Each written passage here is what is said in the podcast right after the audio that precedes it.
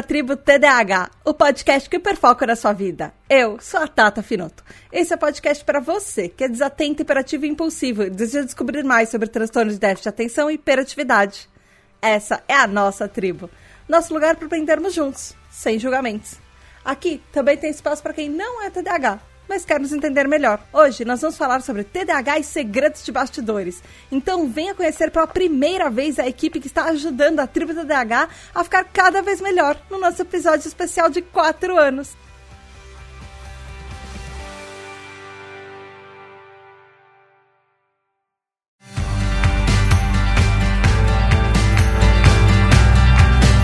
Tribo, tudo bem? Aqui é a Tata Finoto e feliz ano novo! Yay! Feliz quatro anos da tribo!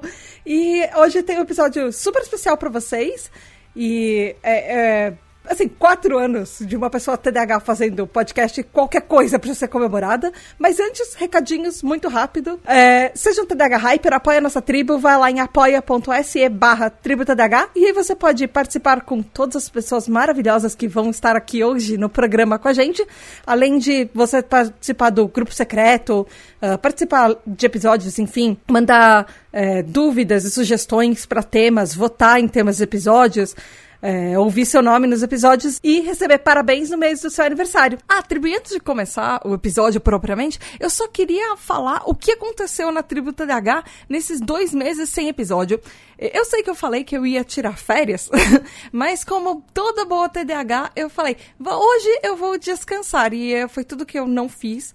A tribo aconteceu muita coisa interna na tribo TDAH nesses últimos meses. E eu queria só compartilhar um pouco com vocês as coisas que aconteceram. Então, eu acabei fazendo lives na Twitch, então tiveram várias lives na Twitch da tribo TDAH, é, acompanhando os jogos da Copa, conversando, trocando ideia com outras pessoas TDAHs, e isso é, com as pessoas que são TDAH Hypers, eles participaram das lives. Quem não é TDAH Hyper conseguiu assistir tudo, mas não conseguiu estar na chamada da live. Também uma das coisas mais legais que aconteceu nesses últimos meses. Em novembro, nós tivemos nosso primeiro encontro nacional TDAH Hyper. Os nossos apoiadores da tribo TDAH vieram de outras partes do Brasil. A gente se encontrou.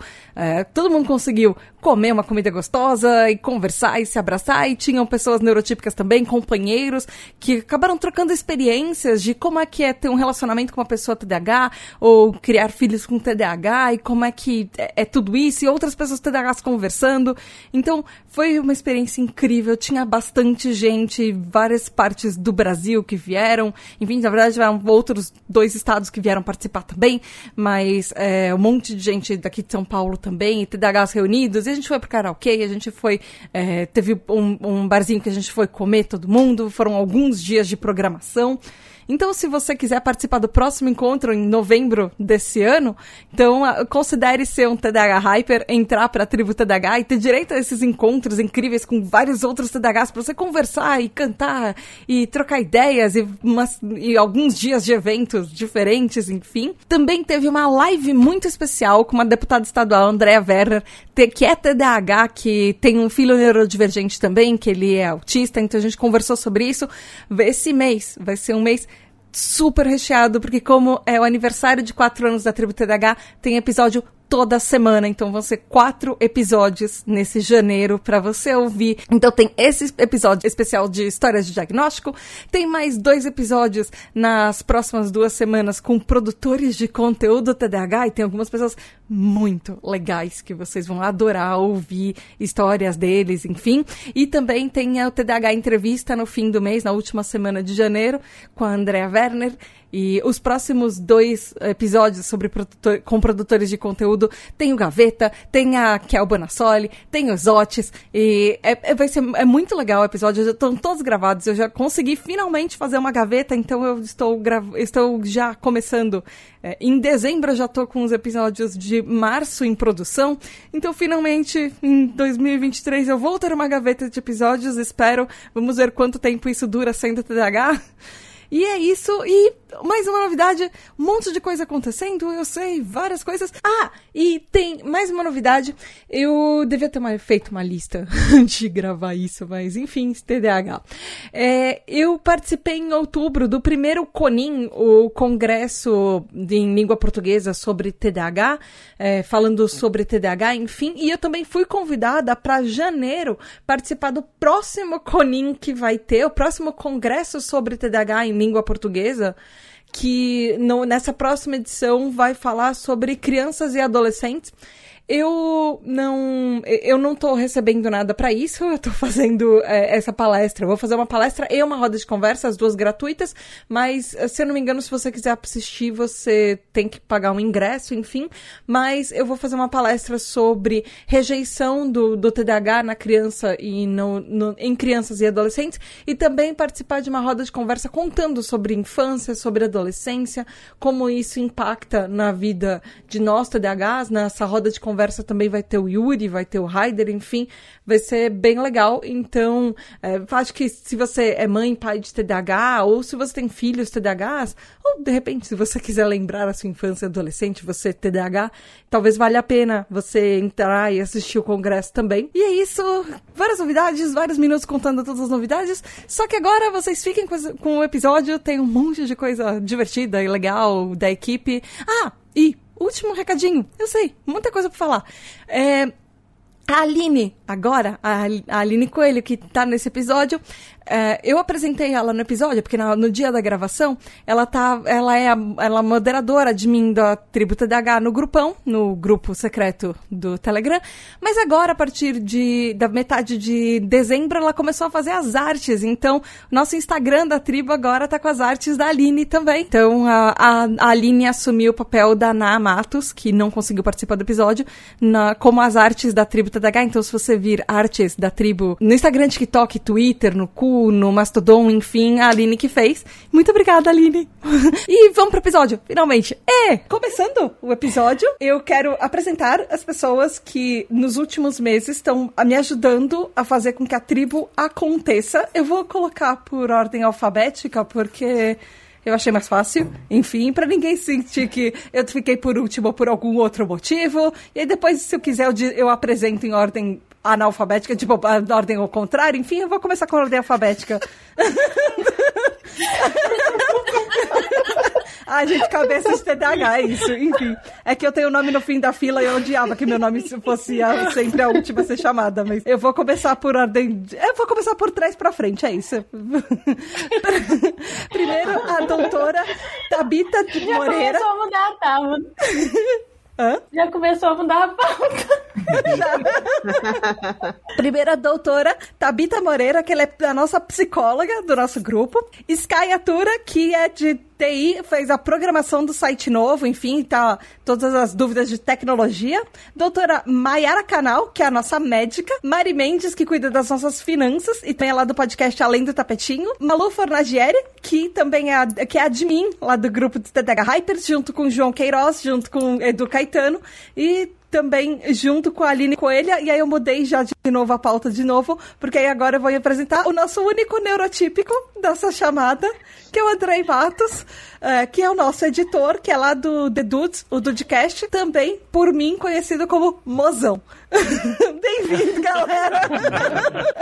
bom, bom, já que todo mundo não falou, vou falar por aqui. É maravilhoso estar por aqui junto com vocês, vendo essa galera que ajuda, né, a, tá, a colocar a tribo aí todas, todos os meses, né, no, no ouvidinho de todo mundo, que acaba curtindo, que acaba compartilhando, e que se você tá ouvindo, né, agora, e que tem aí a vontade de fazer parte, tem o desejo, né, de estar junto com essa galera maravilhosa e comigo, né, porventura, ali junto em algum momento, né, ouvindo ou editando alguma, alguma coisa, como a Tá falou nos recados, é importantíssimo que você apoie né, o projeto da tribo, porque é um projeto colaborativo e todas essas pessoas só estão aqui porque elas foram chegando por meio de apoio e por meio né, de tá querendo tá junto de pessoas que acabam umas ajudando as outras. Eu vejo, né, quando a Tá comenta do grupo, vejo dela falando, né, aí do relacionamento que tem lá, da comunidade que ela criou, e isso é muito bonito, né? Tanto dos apoiadores, de quem lá no grupo do Telegram junto com ela, mas também de quem ouve, de quem interage nas redes sociais. Então é sempre importante que, se você aí, né, ouve e tem vergonha, ou ouve e tem vontade de fazer parte, essa porta tá aberta e essa galera vai estar tá te esperando de braços abertos para te ajudar, para tirar dúvidas, para falar bobagem, para tirar um pouquinho, né, do estresse da vida e das dificuldades, né, que a vida impõe para todos nós, mas principalmente, né, para a comunidade que tem aí o TDAH e outros transtornos mentais, é importante demais você ter pessoas que são ali parecidas ou que entendem o que você está passando para que você possa se sentir acolhido. Então eu queria agradecer a possibilidade de estar aqui junto com vocês e é maravilhoso, é incrível ver o que né, começou né, há quatro anos atrás e como tá agora nesses quatro anos, nessa comemoração de quatro anos desse projeto incrível que é a Tribo TDAH, que é um projeto sensacional, maravilhoso. É isso. Viu, gente? Namorem um jornalista. É, é isso. é só isso que eu posso fazer deixa, deixa eu apresentar vocês direito para cada um, para o pessoal que está ouvindo conhecer as vozinhas de vocês, agora ordem alfabética. Aline, fale um oi, fale os seus pronomes, a cidade e estado. É, no seu caso, da onde você veio e onde você mora, porque tem essa diferença, e qual é o seu tipo de TDAH? Eu vim da barriga da mamãe. Vamos lá, conheço. Você falou conhecer uh, as vozinhas, eu, eu imaginei é, apresentar a avó de cada um, mas tudo bem. É, Oi, eu sou a Aline Coelho, meus pronomes são ela, dela, e eu vim do Rio de Janeiro, mas eu fugi do calor e vim para São Paulo, e eu tô morando aqui desde junho, e eu já tô completamente aclimatada, tanto que hoje estava 13 graus e eu saí só com um casaquinho na rua, de boa. assim, meu tipo de TDAH, eu, assim, eu não passei por, por uma avaliação que, sei lá, me, me dissesse isso, mas pelo que eu conheço de mim mesma já há bastante tempo, eu posso afirmar que é o desatento, porque a minha, a minha hiperatividade é dentro da cabeça. Então é predominantemente desatento, com certeza. É, acho que é isso, né? Mais é. alguma coisa? Tricata. Edu, Não. olá, Edu. Fale você, seus pronomes, olá. cidade, estado e o seu tipo de TDAH. Olá, gente, eu sou aqui o Edu Caetano. Uh, só para deixar registrado, quando eu cheguei era tudo mato. Quase ninguém no, no começo e é muito legal ver esse projeto crescendo e Tata, parabéns, assim, você faz uma coisa sensacional. Tá? Eu sou de Brasília, sou um candango. então já tem, sei lá, já tem mais de três anos né, que a gente está aqui junto, que eu já estou apoiando. Eu acho que ah, sim. Meus pronomes é ele, ele, né? E é, é, um grande prazer estar aqui junto com, com todo mundo. João, ou Dijumi, também conhecido como Dijumi. Olá! Fale seus pronomes, Olá. cidade, estado, tipo de TDAH. Edu, você falou seu tipo de TDAH? Calma. Não, não. Na ah, verdade, eu sou predominantemente desatento. Acho que ficou comprovado. Né? Todos somos um, algum, pelo menos uma parte é desatento, né? Bom, é, olá, meu nome é João, mais conhecido no grupo como Jumi, ou João mesmo, não sei. Enfim. É, é, eu sou de Londrina, Paraná, norte do Paraná. É, e eu tô na tribo aí faz quanto? Dois, um ano, dois anos, não sei, mais também. E eu tenho tipo desatento, sou câncer e não era pra falar o signo, né? Aí, é isso. se cada, se cada pessoa acrescentar uma pergunta, a gente vai, saca, vai acabar respondendo as perguntas dos outros e não vai ter pauta. Não que, assim, teoricamente tem, mas enfim, é uma pauta TDAH e hoje ela está mais livre. Ela vai ser, talvez, em algum momento lida, talvez não. Está mais livre. Essa pauta não vai se seguir. Já estou afirmando. Malu, olá! Fale um oi, fale seus pronomes, de onde você veio, ou da onde você está, enfim, seu tipo de TDAH. Pra onde você vai? É. Pra onde eu vou? Olá, gente. Sou Malu. É, meus pronomes são todos, na verdade. Eu uso qualquer pronome. Eu sou de Santo André, São Paulo. Eu vou pra Barcelona um dia, se der tudo certo. Uh, algum momento de janeiro. E. Qual era a outra pergunta? Tinha que falar o signo? Não. Não, é o Tá. Ah, o meu tipo de TDAH, esqueci essa, é importante. É do tipo hiperativo, predominantemente hiperativo.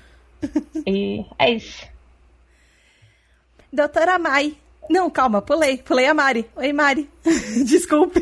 Oi. Mari, fale de você, seus pronomes, de onde você está, onde você veio, onde você vai. Seu tipo de TDAH. É, eu sou a Mari, tô em Juiz de Fora, Minas. O meu tipo de TDAH, eu acho que é predominantemente desatento. E Skaya acha que é misto. Aí às vezes eu acho que é misto também. Então tá aí, ou é predominantemente desatento ou é misto. Ainda não, não cheguei a uma Eu acho que é conclusão sobre isso. desatento, mas eu acho que é misto. É predominantemente misto. É isso aí, predominantemente misto. É predominantemente dependendo da fase da lua. tipo isso. Doutora Mai. Predominantemente predominante. Oi. Olá, fale de você. Olá. Eu sou Mai. Ah, sou Maiara. O pessoal me chama de Mai. Mai. Maiarinha. Pessoa. Não sei, qualquer um. É, meus pronomes, eu, eu acho que são ela, mas pode me chamar de qualquer pronome, também não ligo. Ahn, Pronome doutora.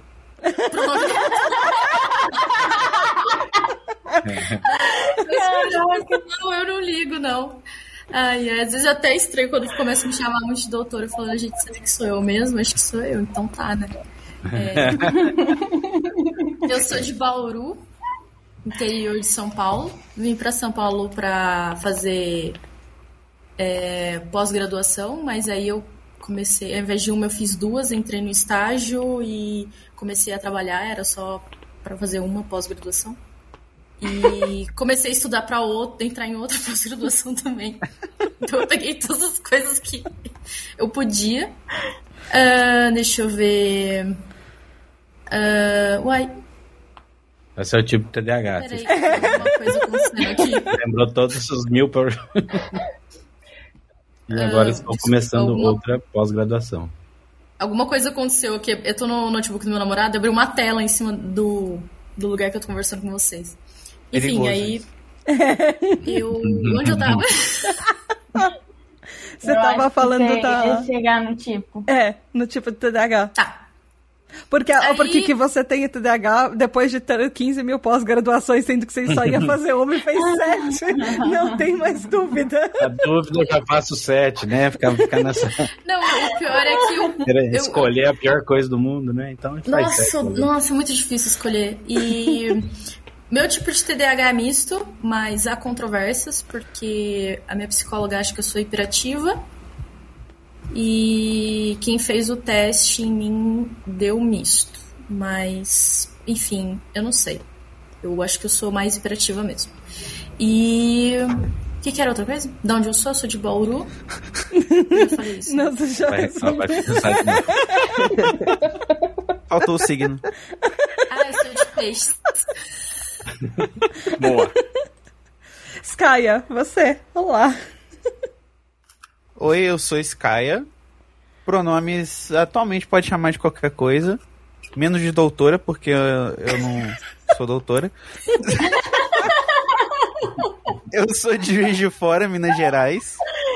E atualmente eu estou na mesma casa que a Mari.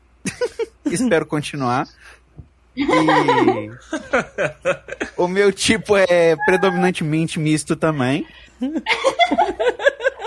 Eu, meu signo é Gêmeos. Eu não, não sei pra onde eu vou, mas toda vez que você falam pra onde você vai, a minha mente é completa com eu vou varrendo. Justo. Diga pra onde você vai, com certeza.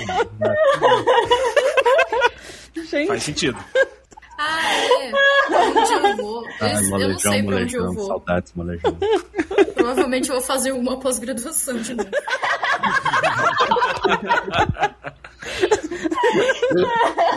Se tiver uma pós-graduação pra descobrir pra onde você vai, você vai fazer uma pós-graduação em pra onde eu vou. Vou fazer uma pós-graduação pra descobrir o que, que eu vou fazer. Gatinho, gatinho. E pra completar o time, a doutora Tabita Moreira, que é a nossa psicóloga. Olá! Oi, eu tô vendo que eu acho que eu sou a representação do Nordeste aqui. É, tô... Melhor representação impossível. Por sinal, devemos é? muito ao Nordeste neste momento. História. São incríveis! Estamos com muitas dores nas costas, mas sobrevivendo. É, eu atualmente moro em Natal, sou norte rio-grandense, potiguar, sou aqui do interior do estado, Guia Sul. O meu tipo de TDAH ele é combinado, um misto.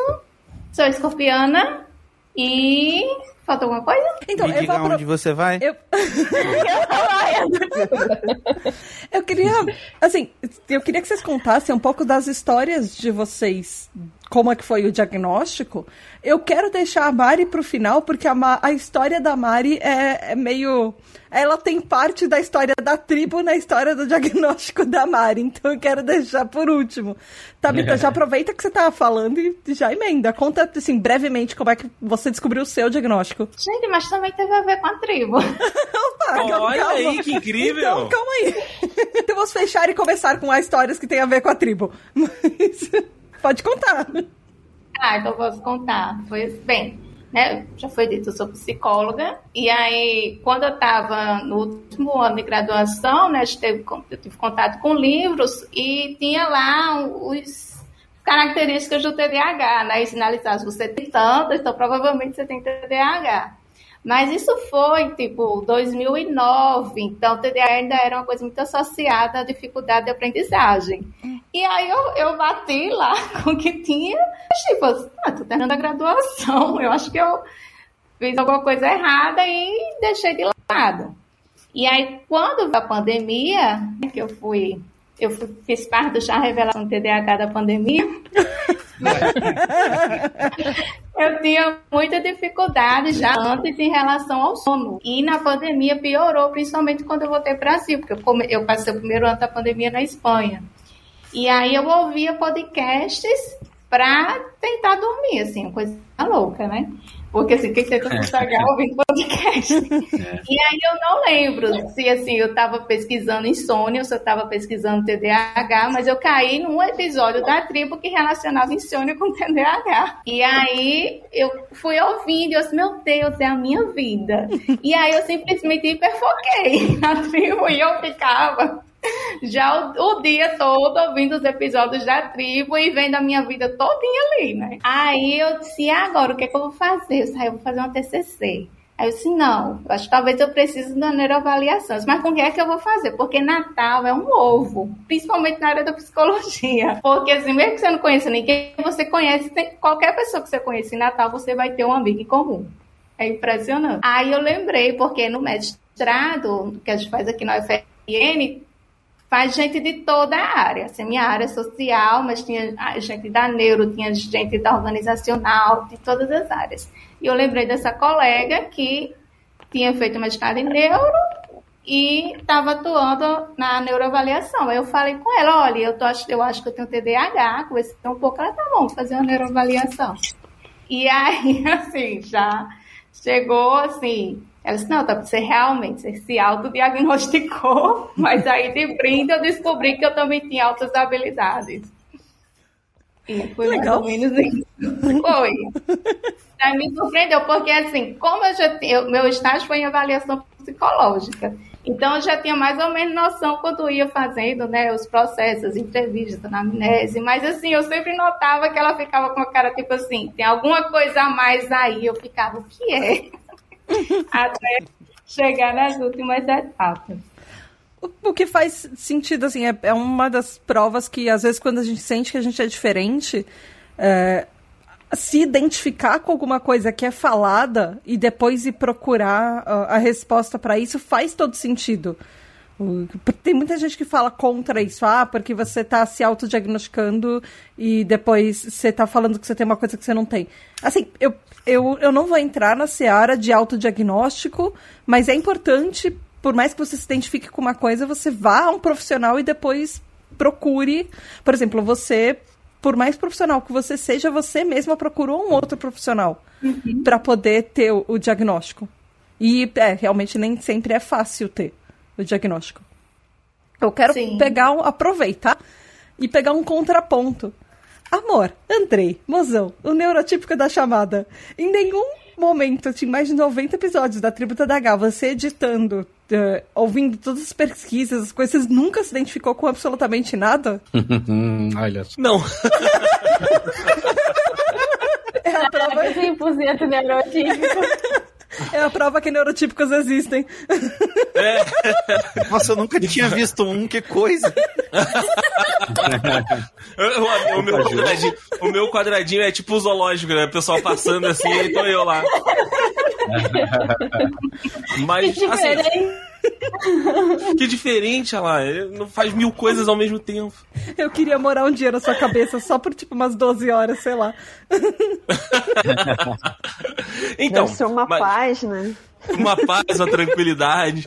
Mas é, é, é interessante de quando você tá, tá ouvindo a tribo, né? E eu sei que existem é, companheiros, companheiras, enfim, pessoas que não são né, TDAH, mas que ouvem a tribo e que estão no grupo justamente para entender, justamente para tentar é, fazer um, um ambiente né, um pouco mais menos hostil né, para as pessoas. E eu acho que a, a maioria das vezes eu falo com, com a Tara, quando ela grava o episódio, eu falo, caramba, não sabia de boa parte das coisas que você gravou aqui, entendeu? Porque pra gente, Nem né? eu e aí-. É, justo, justo. Para nós que não, estamos inseridos na, na, na comunidade, para nós que não temos né, o, o transtorno, algumas coisas elas não, não fazem tanto sentido porque elas não fazem parte do nosso dia a dia. Um problema que afeta, por exemplo, muito as pessoas que têm TDAH, muitas vezes não fazem diferença pra gente. Eu, Pode eu falar um de mim, exemplo eu daqui sei. de casa. Po- Pode, pode usar o exemplo, pode. Eu deixo. Eu vou, vou usar o exemplo daqui de casa, que é o seguinte: eu gosto de fazer praticamente tudo com música. E, assim, a, a música, ela tá ali, eu tô ouvindo, mas, por exemplo, se eu tiver que estar aqui conversando com vocês e tá ouvindo uma música, pra mim vai ser tranquilo, entendeu? Eu vou conseguir lidar com o som que tá rolando, com a conversa que tá rolando. E aí eu lembrava que eu, eu colocava a música aqui em casa porque muitas vezes é isso, você acaba não conversando né, com, a- com as pessoas, então acaba que você não entende e não sabe o que tá acontecendo. Eu colocando essa música quando tava eu e a aqui em casa, atrapalhava muito a ela, ela não conseguia fazer outras atividades a não ser só prestar atenção na música, porque ela ta- tava prejudicando a atenção dela naquilo. Então, Em minha defesa, agora, por exemplo, ele colocava música pra fazer termo. Não dava. Então, é, esse é um negócio. é uma- você tá no meio de uma festa, tá tocando uma música e você tá conversando com alguém, é tranquilo. Não tem problema nenhum. Eu acho que ninguém aqui tem um problema com isso. Mas assim, quando você vai fazer alguma coisa, por exemplo, um trabalho, que você tem que olhar no computador, ou você tem que ir lá bater, ou fazer um código, alguma coisa nesse sentido. Aí, meu, música sempre vai te puxando, assim, sabe? Tipo, parece que é por conta daquela coisa de você ter que estar prestando atenção no que você tá fazendo, que é o pior, que é o cérebro fala assim, não, olha a musiquinha ali, ó. a musiquinha ali, ó. E aí eu Mas aprendi, né? eu preciso de música A para música me é tão mais concentrar. legal. Mas tem que ser alguma música de preferência que eu não conheça, que eu não saiba cantá-la, talvez até em outro idioma. Então Justo. eu já ouvi uns Canto cautos gregoriano. vocês, ah, eu ouço uns negócios É, assim. mas que a são- música pra mim ajuda. Não, canto gregoriano eu sei menos, cantar, um já- já me ritmo do que, eu tô, acostumei. do que eu preciso fazer. É, então, isso, mas é, aí é mais tem- ou menos isso gente mesmo, tá, Vitor? Então do- geralmente eu do boto alguma música agitada que vai me vai fazer o meu cérebro, vai ficar no ritmo do meu cérebro e vai me, me levar para Ah, aquilo. eu só queria complementar a questão Ah, do fala. diagnóstico. É, porque, assim, eu tive colegas, né, da psicologia que me criticaram até, né? Ah, você está ainda no diagnóstico, parece que está procurando mais, mais um problema, alguma coisa assim, né? Mas você saber o que você tem, você se identificar, nossa, para mim foi como tirar um peso nas costas, porque eu me esforçava três vezes mais do que uma pessoa neurotípica. E eu percebi que eu não precisava fazer isso. E assim, a minha qualidade de vida, ela tipo, teve um salto. Eu só queria complementar que, meu, isso é muito injusto com a gente, porque é, você pedir para um TDAH não ir atrás de alguma coisa, de pesquisar e procurar saber, é, é como você negar qualquer coisa assim para uma criança, assim, tipo, negar um doce para uma criança. A gente está sempre procurando alguma coisa. E é muito normal a gente querer ir atrás e, e ter uma, uma, uma dúvida, alguma coisa, a gente correr atrás e entender aquilo e tudo mais. Eu acho que é, sim, eu acho que é o mais comum, assim, no, no caso do TDAH. Então, não sei por que, que existe esse preconceito com o TDAH que vão atrás do diagnóstico. Eu acho que até mais comum. Eu não sei se é com TDAH, eu, eu tenho visto muito que é com neurodivergente de uma forma geral é com qualquer pessoa que as pessoas não conseguem olhar para ela e falar, entre todas as aspas, você tem cara de alguma coisa. Então as pessoas acham que, sei lá, você não é, tem direito de ficar se identificando com alguma coisa e procurar saber por que, que você é diferente, talvez, sei lá. Como se alguém tivesse cara é, de alguma coisa. É, exato. A gente hiperfoca em buscar sobre qualquer coisa, a gente não vai, não vai hiperfocar em buscar alguma coisa sobre a gente mesmo. Não faz sentido, Exato. né? Eu acho especialmente triste quando isso vem de profissionais da psicologia, porque, tipo, Sim. o senso comum falar isso, tá, beleza. Infelizmente, o senso comum nem sempre sabe o que tá falando. Mas quando é profissional né? da psicologia é foda. Mas não era isso que eu ia falar. Eu tenho um caos com música. Oh, pra mim varia. Pra mim varia muito. É, quando depende da música, que ajuda a concentrar e tal, mas o caos que eu tenho é eu dou aula de yoga, né? E eu sempre dou aula com música. 99,9% das vezes é música só instrumental, não tem ninguém cantando nem nada. E aí teve uma vez que eu cismei, eu falei, ai gente, tô com vontade de dar aula com MPB. Pra quê? Pra quê? Gente, sorte que era aula pra pessoas mais próximas, assim, porque no meio da aula eu comecei a cantar. cantar. Eu parei assim e falei, gente, o que, que tá acontecendo? muito, muito louca. Aí eu falei, gente, não dá. E eu, eu gosto de praticar com música cantada, mas eu fui dar aula, foi um desastre. Um desastre completo. É, é interessante também de, de ver isso que, que vocês falaram, né? De, dessa dessa questão com os próprios profissionais de, de saúde, porque vendo a, as redes sociais da tribo, né, ali dando uma olhada nos comentários do, do Instagram, nas mensagens, né, que chegam também para a tribo, muitas vezes são de pessoas que já foram né, já procuraram aí o diagnóstico, já procuraram aí alguma ajuda e saíram, né, do consultório desacreditadas, saíram do consultório com uma negativa, né, saíram do consultório com uma falando não, nada disso, entendeu? Então assim, é, e muita gente também pedindo, né, às vezes até para indicar profissionais e para a gente, né, para tá, tentar aí é, falar, né, se ela conhece ou não na cidade. Então fica aqui até também, né, uma, uma dica que é o seguinte: por mais que nós tenhamos né, pessoas do Brasil inteiro conosco no, lá no grupo e também na, nas redes, a gente infelizmente não conhece todas as cidades. não. Não conhece todos né, os sistemas da, das cidades. Então, o que a gente a, a, tá até falou, não, se alguém perguntar isso nos comentários e você vê e tudo, a gente tem até um, um padrãozinho de resposta que é de procurar, né, a AMA na cidade ou o CAPS para tentar ter esse atendimento. Mas é importante, gente, que é o seguinte, se você foi no consultório, né, com um psiquiatra, com um neuro, e você sentiu que aquela consulta, você sentiu que aquele, é, que aquele diagnóstico, que aquele não diagnóstico é, não, não te atendeu, não te ajudou, que você tenha que procurar novas opiniões, que você procure novos profissionais, entendeu? Porque isso, se você ficar preso naquilo ali, as dúvidas e os questionamentos, eles vão continuar te acompanhando. As perguntas é. que parecem sem solução vão continuar com você, entendeu? Então é, é importante Não eu falar isso aqui, mas é porque eu vejo muito, né? A, na gente. Gente, quem que Eu é responsável? deve ter acontecido isso. com a maioria das pessoas aqui. O meu diagnóstico foi bem tardio.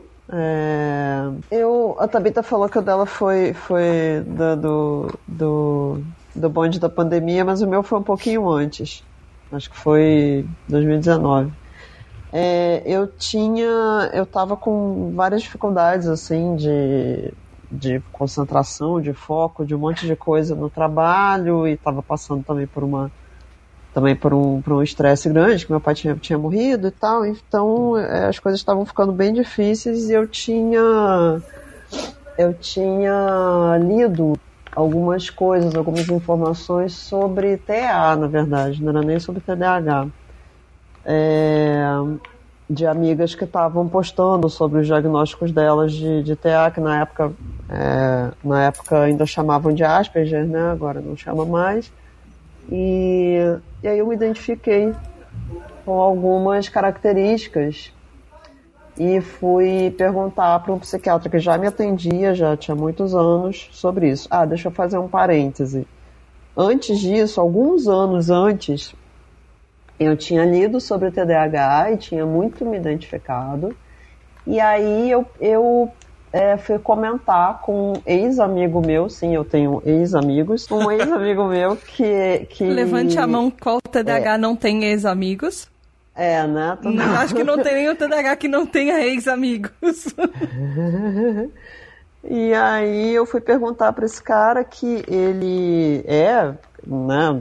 Eu ia falar era, mas não sei se, se morreu, eu espero que não, mas enfim, né? Ele é ex-amigo, mas eu também não, não preciso desejar que o cara morra, né?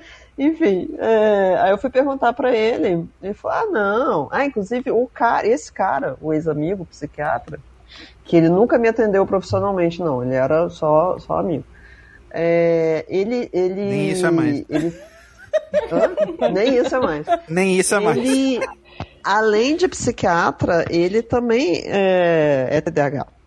E, e ele falou, não, você não tem não. E todo mundo que falou um negócio assim, ah, todo mundo que tem depressão é, acha que tem TDAH também, então o cara me desencorajou, né? Já que o cara, né, eu achei, pô, o cara tem autoridade dupla, né? O cara é psiquiatra e TDAH. Então ele falou que eu não tenho, não tem. Aí tá. Aí Ele alguma vez admitiu o anos. próprio TDAH? Só de curiosidade, assim, sei lá. Não, sim, sim. Ele, ele se, se tratava. Inclusive, ele falava que se ele, se ele pegasse um carro e sem tomar medicação, era bem capaz de ele bater o carro. Enfim, era um negócio bem. é, enfim, era era ele, o dele ele, ele encarava, só não queria encarar o meu. E, e aí, voltando, né, pra fast forward para 2019 de novo, eu comentei isso, que eu estava com sus... eu estava suspeitando que eu pudesse ter algum grau de, de autismo, e esse meu psiquiatra falou, não, com certeza não, mas você certamente tem TDAH.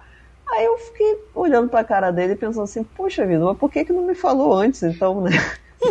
Exato. E aí, né? E aí eu comecei a, a tomar Ritalina. Não, na verdade não. Eu, eu não queria é, tomar né, nenhuma medicação de início, porque eu tinha aquele preconceito, né, de que tal, né, que ia, ia acabar com a minha criatividade, enfim, blá, que ia ficar robotizado, enfim, preconceitos que que que eu tinha e, e que ele também não, não fez questão de me de me enfim de esclarecer nada disso ele só falou ah então tá então não precisa tomar remédio por enquanto vai- aí mandou mandou ler um livro mandou aquele no mundo da lua que eu, eu achei bem fraco na verdade não sei se pode falar isso mas enfim é... Não, E- não tava patrocinando a gente, então.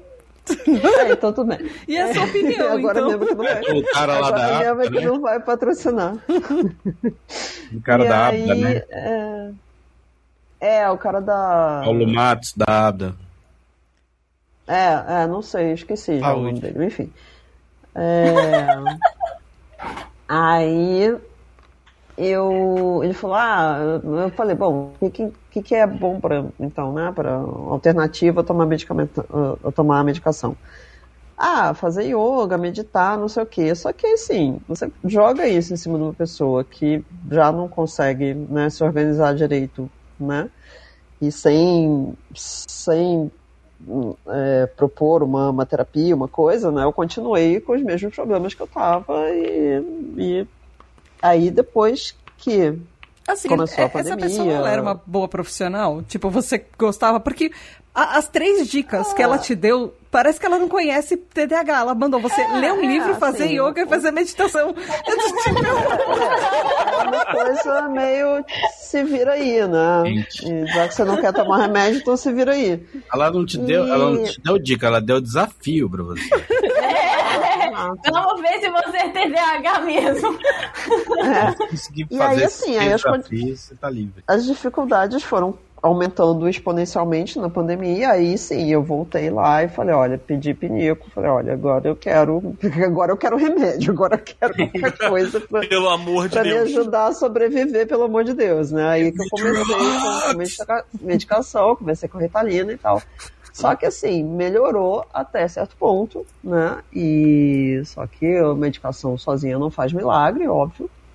E, e as coisas só foram começar realmente a melhorar para mim quando eu, eu comecei a fazer uma terapia mais especializada, né, a- a- que foi a TCC, a terapia cognitivo comportamental. E, e aí sim, junto, aí troquei de psiquiatra, né, É, junto com é, a terapia e a medicação, assim, as coisas começaram a, a se ajeitar mais, mas enfim, e como vocês podem notar, o efeito da Ritalina já passou e eu demorei três horas para falar uma coisa simples. Mas é isso. Resumindo, resumindo não muito é Resumindo. isso. A versão estendida deve ser tipo. Você o- fechou parênteses? Não sei, talvez não. Tinha, Depois não você, se o editor for editar, depois você fala falei. se ela fechou parênteses. Pode deixar. Obrigado. Sky, aproveita Não que é, já tá isso não é falando. programação, isso não é programação, não vai fazer, não É, não. bug no, no Não código. é assim, tem que colocar ponto e vírgula no final de tudo. É, é, Deixa ali. Sky, aproveita, você tá falando, já, já emenda seu diagnóstico aí. Qual que era a pergunta? Ver. A pergunta é se você fecha pra todos os parentes da sua programação.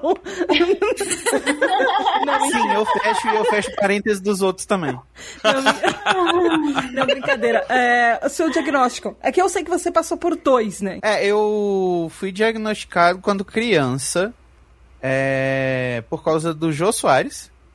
Olha aí. Foi uma, entrevi foi uma entrevista que o Jô fez com a doutora Ana Beatriz. E aí a minha mãe tava fazendo outras coisas lá e assistindo. E aí ela ouviu assim, ué, mas tá falando do meu filho? O que, que, que tá acontecendo?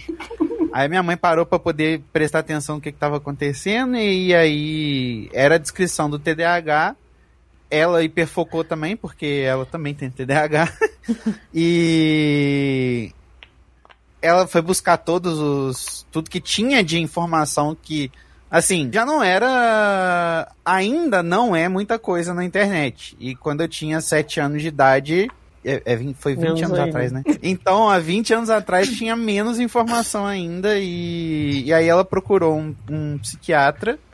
Ele fez o diagnóstico, deu o diagnóstico, fechou bonitinho e me passou Ritalina. Só que foi nessa época também que começou a rolar uma das primeiras ondas de fake news sobre ah, Ritalina faz mal. Ah, estão querendo dar Ritalina para toda criança. Ah, porque esse negócio não existe. Aí minha mãe ficou um pouco é, preocupada com isso, acabou acreditando e calhou de eu ter tido alguns problemas no estômago na mesma época. Então ela associou, pronto, é a Ritalina que tá fazendo mal. Aí ela me levou em um outro psiquiatra que até hoje é o melhor psiquiatra que eu já fui, só que ele só atende criança, infelizmente. Senão eu tava com ele até hoje. E ele conseguiu orientar minha mãe a, a continuar fazendo várias adaptações na, ao longo do meu crescimento. Também indicou terapia, várias coisas, mesmo sem a, medicamento. Ele foi reduzindo o medicamento até eu parar.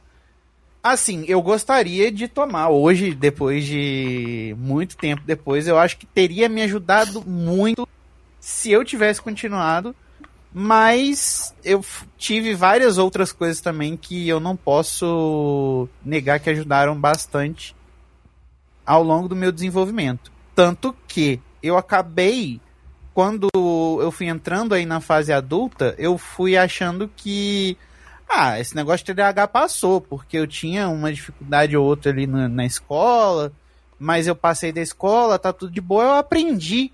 Eu aprendi a viver com TDAH. E, e um erro foi um engano bem grande, porque eu achei que eu entendia, eu achei que eu conhecia, mas eu não tinha a mínima noção do tanto que isso impactava na minha vida. E na verdade eu só fui aprender isso com a tribo. E por causa da Mari que tá aqui. Porque ela tava ouvindo alguns podcasts, aí ela caiu no PQPcast. E aí a Tata fez um episódio sobre TDAH, ela me mandou. E aí a cabeça explodiu com um monte de coisa que a gente não sabia e a gente foi aprendendo um monte de coisa. E aí eu me descobri de fato o como o TDAH e o tanto que aquilo ali impactava em praticamente tudo na minha vida, absolutamente tudo, até na minha profissão que eu achei que eu tinha zero impacto, na verdade, algumas características do TDAH é o que justamente me fazem ir bem na- no trabalho. Ah, ela tá me corrigindo aqui falando que ela não caiu no PQPcast porque ela já ouvia antes. É porque Mas eu, eu não lembro. descobri, eu não descobri o. Tipo assim, ah, caí lá, olha, um episódio sobre TDAH. Não, eu já ouvia antes, aí teve um episódio sobre TDAH. Não, mas foi, foi isso que eu quis dizer.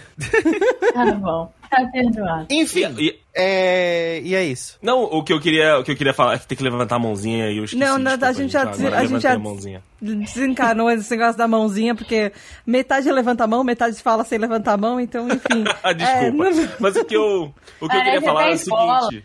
É, escola. Tem como parar Mas agora de abaixa ficar você tá, levantando a mãozinha? tá... Pronto, muito bom. A pessoa que não sabe usar a plataforma, beleza. Mas o, o que eu queria Você falar vai é o editar seguinte, isso, né? Não.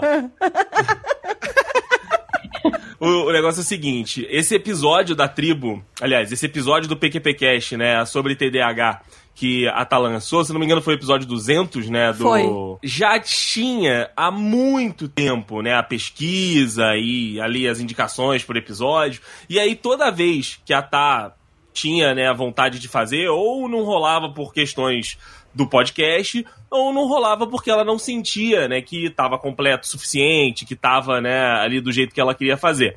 E aí quando, Não né, rolava, ela e as porque eu tava meninas tentando. Eu tava tentando há anos contato com a BDA, com a doutora Ana Beatriz. Eu escrevi Sim, pra uma sim. galera, ninguém nunca me respondeu. Aí eu achava que eu precisava não- de um especialista e nunca ninguém me respondia. E aí Essa acabou que frase foi incrível, tipo, porque não estava do jeito que ela queria fazer.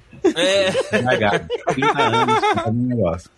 Aí ela lançou esse episódio 200 e aí foi que nasceu, né? Foi desse episódio 200 do PQP que teve o embrião da tribo, né? Que aí o episódio teve uma repercussão bem bacana, né? Na época, teve aí uma. Uma, um- um- vários comentários, né? Diversas pessoas interagindo e mandando mensagem para as meninas, e aí a vontade que ela já tinha de fazer, né? Alguma coisa, algum projeto relacionado ao TDAH, com aquele episódio foi meio que, né, a- o, o- apresentou pra ela o cenário, falou, ó, a gente quer esse conteúdo, a gente precisa desse conteúdo, e aí surgiu a tribo que estamos aqui hoje. É. E, e, por sinal, eu tenho que dar uma.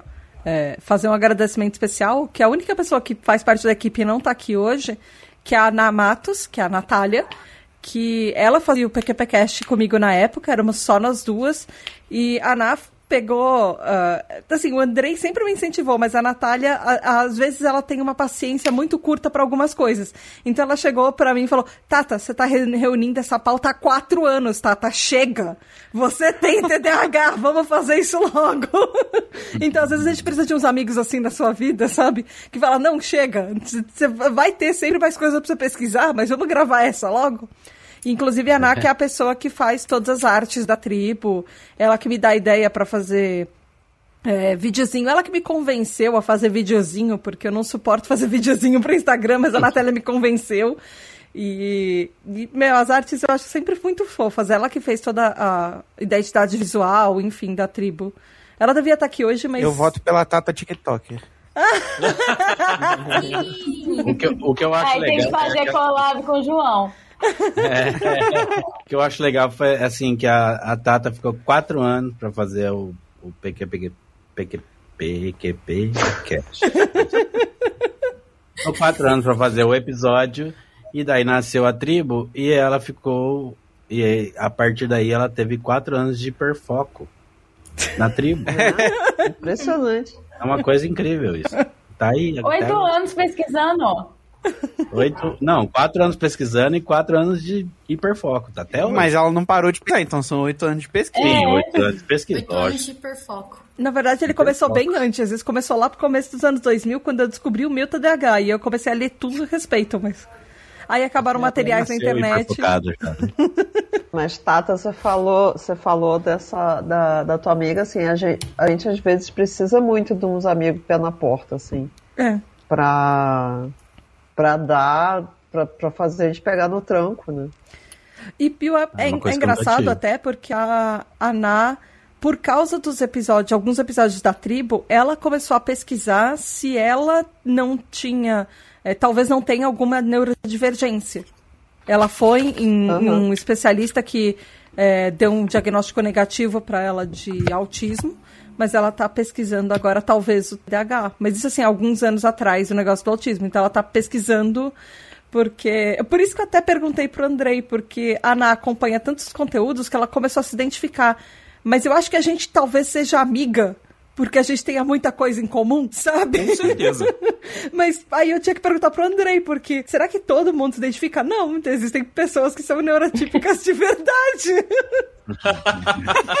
São até Ah, mas olha. sempre, sempre tem aquele, aquele seu amigo que tá sempre junto com você, que de repente. Parece Ou uma- vários amigos.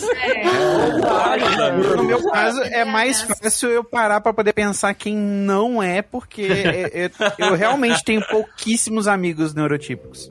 Eu acho que neurotípico. Então é igual ver o bicho no zoológico mesmo.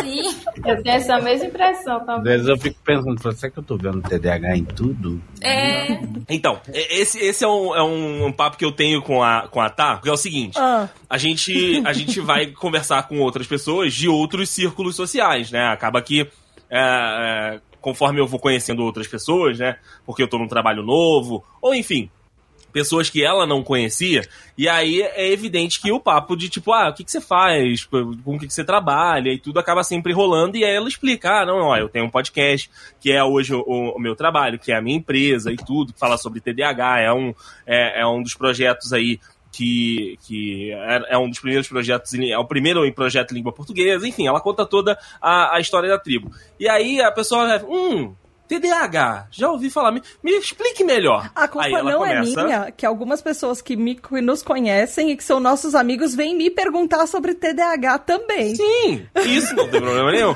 Aí ela começa a falar, né? Começa a falar das características, começa a falar ali do que que afeta, do que que não afeta.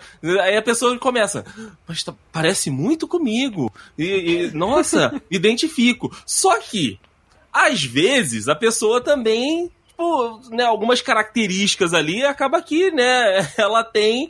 Mas eu falo, amor, não é todo mundo que tem TDAH. Eu sei, mas a Apesar culpa de- não é minha. É que, Apesar de que 10% da população tem. Mas não é todo mundo. As Em pessoas às vezes se defesa- identificam com alguns sintomas, mas elas não têm. Então não é todo. Eu, minha ela começa a defesa- falar eu já falo, tipo, hum, não, lá vai. Em minha defesa, Mas são às vezes- algumas pessoas pontuais que elas são muito mais parecidas comigo e tem alguns pontos muito mais é, fora da curva, eu diria. Agora, você ficou assim comigo porque tem um casal de amigos seus que os dois têm suspeita. Então, e aí tem uma amiga nossa também de podcast que ela também tem suspeita e, a- e eu comecei a ficar com suspeita em cima dela. Então, no, no momento são só três pessoas que eu estou lembrando. Mas TDAH se atrai no geral, então é provável É. que possa ser mesmo. É que às vezes, você, quando você alguém me pergunta, ah, você é TDAH e tal, como é que é? Aí você explica, aí a pessoa fala, ah, eu acho que eu tenho um pouco disso também. Um pouco disso, é. sempre- Ah, E, e esse negócio de, de TDAH atrai TDAH, apesar de eu não ter o, o TDAH, mas aparentemente eu tenho né, um negócio ali com, com pessoas com TDAH. Porque atualmente no trabalho, na, na minha equipe de trabalho, existem três pessoas que têm TDAH. Como assim? Como é isso? Esse, esse babado eu não conheço. Eu, eu quero essa É, fofoca. então, tem, tem a Emanuele, que a- a- ela já falou com você, já, já mandou mensagem no, no, no Twitter. O, o Giovanni, né, que ele indiretamente trabalha comigo porque ele, ele tava fazendo as transmissões lá com a gente, mas ele é da equipe do esporte, mas a gente acabou, né, que tendo bastante contato. E aí entrou, né, um rapaz essa semana também, que era justamente para ocupar essa vaga que o Giovanni tava de tampão ali, para fazer as transmissões que a gente precisa lá na TV. Ele também tem TDAH. Eu falei, cara, eu, eu falo, você já, conhece, já ouviu a tribo? Aí ele, não, não conheço. Eu falei, então me empresta seu celular aqui rapidinho. Eu acho que isso só significa que você tem bom gosto. Ah, muito obrigado. Você muito interage com as pessoas certas. Vocês são Eu abençoados. não queria, ter, eu não queria falar isso, ainda bem que alguém falou. Não, mas isso é até muito estranho pra uma pessoa neuroboring, né? É, então. Eu, eu, Não ia meu falar radar- nada sobre isso. Não ia falar nada. A gente só deixa Meu no radar ar. tá funcionando. Não, mas o, do, o Andrei é bem, é bem neurotípico, gente. Ele, ele é bem neurotípico. Ele me ajuda nas partes que eu não Mas, sou. mas ele é legal, mas ele é legal. Mas ele é legal. Tenho amigos que são. É isso, é isso. Todos até meus amigos- amigos são. A minha mulher é, mas eu não sou. Bom, um negócio que eu quero falar aqui que eu tenho de vez em quando uns spoilers. Spoiler não, né? Eu tenho um. A Tá me conta, né? Algumas coisas que estão rolando lá no grupo. E uma das coisas que eu mais gosto quando rola assim, além de fofoca, mas é o- os vídeos do João performando músicas maravilhosas. Inclusive, aí a- a- eu vejo que a Tata tá ouvindo alguma música, eu falo, ela não tá ouvindo essa música porque, tipo, ah, ela gostou. Não, ela tá vendo o vídeo do João. Aí eu vou lá dar uma espiada e falo, cara, ela tá de fato vendo. E são maravilhosos. É é um homem talentoso. É um homem que devia ganhar dinheiro fazendo esse tipo de vídeo. Você acha? Não. Também A acho. gente já falou. Concordo. Isso é unanimidade. Inclusive o João é o nosso candidato ao BBB do ano que vem. Mande seu vídeo pro Boninho. Você imagina, eu, DH no meio. do- Não, eu não ia, não ia sair na primeira semana. É, e Ah, todo ano tem um pra TDAH, então eu TDAH, acho que eles né? têm cota pra TDAH lá. Agora É verdade, todo ano tem Os tido caras vão TDAH. falar, nossa, o, o filho do Fábio Júnior era o, o TDAH, agora vem o João, credo. Não, mas é, realmente todo Total, ano né? tem alguém que é TDAH. Verdade. Tá rolando. Mas aí- são, eu quantas, são quantas pessoas? São 14, né? São Deixa mais de ver 10, aqui. então são 20? É, são mais de 10, então estatisticamente é bem provável que tenha pelo menos menos um. É, eu, eu acredito que o nicho também favorece, né? É, como parte de artes cênicas, a maioria das vezes aparece por lá. E TDAHs É. normalmente são bem mais criativos, deve é, favorecer também. eles não chamam nenhum auxiliar administrativo. Meu Deus, vamos fazer uma pesquisa científica né? sobre a incidência de TDAH no BBB. Bebê- Aí que Meu tá, né? Porque a gente fala BBB. assim, não, porque o TDAH ele é muito criativo e tudo mais tal. E a maioria do- dos, dos hypers nossos são todos de TI. Mas a criatividade. Mas Sim, exige muita criatividade. Não, não tô falando que não é, mas assim, tipo, eu penso, não tem ninguém que é desenhista, é, tirando a Val, a- Malu fez cara feia ali. Não, gente, há controvérsia. Tem eu. Caceta. Não, então, não não, estou criticando a galera de TI, desculpa, não é isso, gente. não, João, gente João, tem aqui na nossa aí. rodinha agora uma desenhista e tu fala que não tem. E, criati- e eu sou redatora, mas e a criatividade não tem necessariamente que ser uma coisa do tipo, a profissão é criativa. É do tipo, João, quantas maneiras diferentes você consegue fazer uma gambiarra e consertar o seu chuveiro na hora que ele falhou. E você está com ensaboado, sei lá, sabe? Tem. Caramba. Como é que é? Não entendi. Eu tava não atenção. Sua resistência queimou e você substitui ela pelo sabonete. Então Tata tá falando que o MacGyver era TDAH também. Por aí. Foram, Provavelmente. foram 22, 22 participantes no BBB 22. Ó. E no próximo vamos ser 23? Pensei nisso. Dois, gente. Não gostei disso não. É que não. no, no, no primeiro não foi só um, né? Então. É, Não esse número não. Tinha que ser só 13 só, hein, gente. 13 participantes, né? É verdade, é verdade. 22. O bom do, do BBB é que os TDAH ficam até o final, né? Porque o Fiuk Ele, ah, ficou até o final. E o Scooby ficou até o final, mesmo ninguém gostando muito dele. que o povo esquece de botar. Quem que falta? Calma aí. João falta, Edu falta, Malu, Mai e Mari. Faltam contar histórias de diagnóstico. Coloca a Mai, porque ela tem que explicar porque que ela tá tomando água numa jarra.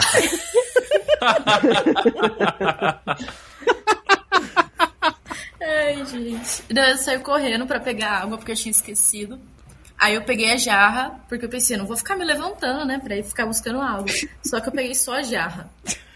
E aí agora eu tô tomando água, tipo, diretamente da minha jarra, que agora virou minha caneca. É porque o médico dela falou que ela só pode tomar um golinho. Um. E cá estamos. E, bom, o que, que era pra responder? da sua história. da história do seu diagnóstico. Ah, nossa, minha história. do- Não, assim, pra começar, a Tata deve achar que eu persigo ela, né? Porque muitas coincidências acontecem. Por enquanto, não, né? Eu só tô. Eu Plot só... twist, ela não sabia que você perseguia. Não! Vai no A sítio perseguição de e acha que coisas acontecem. Não tá Não, sou- assim, é, eu, eu vim pra São Paulo e, e eu, eu tava aqui um dia na- no meu bairro, fui pegar esfirra, olhei pro lado e falei, nossa, acho que eu tô vendo Tata Finoto. Aí eu tava escutando o podcast. A namorada virou, Mari, você tá escutando muito esse podcast, você tá muito louca, para. Aí, tipo, descobrimos que, que sim, era a Tata Finoto e ela morava no mesmo bairro que eu. Ela provavelmente viu o Andrei e eu na, na esfirraria que tem aqui do lado na semana que a esfirraria, Na esfirraria. abriu. E aí ela passou e eu tava lá. Ai, ai, enfim, muitas coincidências, mas com o meu diagnóstico. Na verdade, desde pequenininha, todo mundo ia conversar com a minha mãe por causa das maluquices que eu fazia, da hiperatividade e das coisinhas diferentes, né, que aquela criancinha tinha. É, eu pulava de um sofá pro outro, muitas, muitas vezes, e gritava que eu era o Rei Leão. É, Calma aí, agora eu quero, agora eu quero uma encenação de você gritando e feito Rei Leão, por favor. eu já não consigo mais, eu só falo assim, "Rei Leão", fazer... Aí, tipo, a família inteira sentadinha lá, sei lá, assistindo Copa e. Ok, criança, sente-se agora, sabe? E aí na escola, uma vez também foram falar com a minha mãe, tipo, olha, ela às vezes não presta muita atenção, na impressão que ela sai do ar, que ela fica olhando pela janela. Mas assim, ela tá acompanhando os amiguinhos, né? Vamos observar. E aí, como eu era muito quietinha, as pessoas me esqueciam, né? Bom, eu tava lá viajando, Esqueci observar. tentando, né, ficar quietinha. Aí quando dava o sinal, no recreio eu tava lá, correndo a mil, brincando de pega-pega, subindo nos lugares. Talvez eu tenha subido em alguns sofás e gritado que eu era o Rei Leão na escola, mas não. não- e... Não há provas. E um dia também minha mãe me levou ao médico. E aí esse médico falou que eu tinha muita energia. E me colocaram na natação todos os dias de manhã.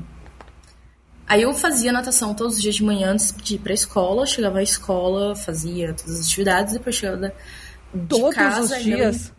Todos os dias. Meu Deus, como é que você não Eu virou Michael isso. Phelps? É, assim. E é TDAH também, não é? É, ele é. Nossa, até hoje. Mas eu vou falar.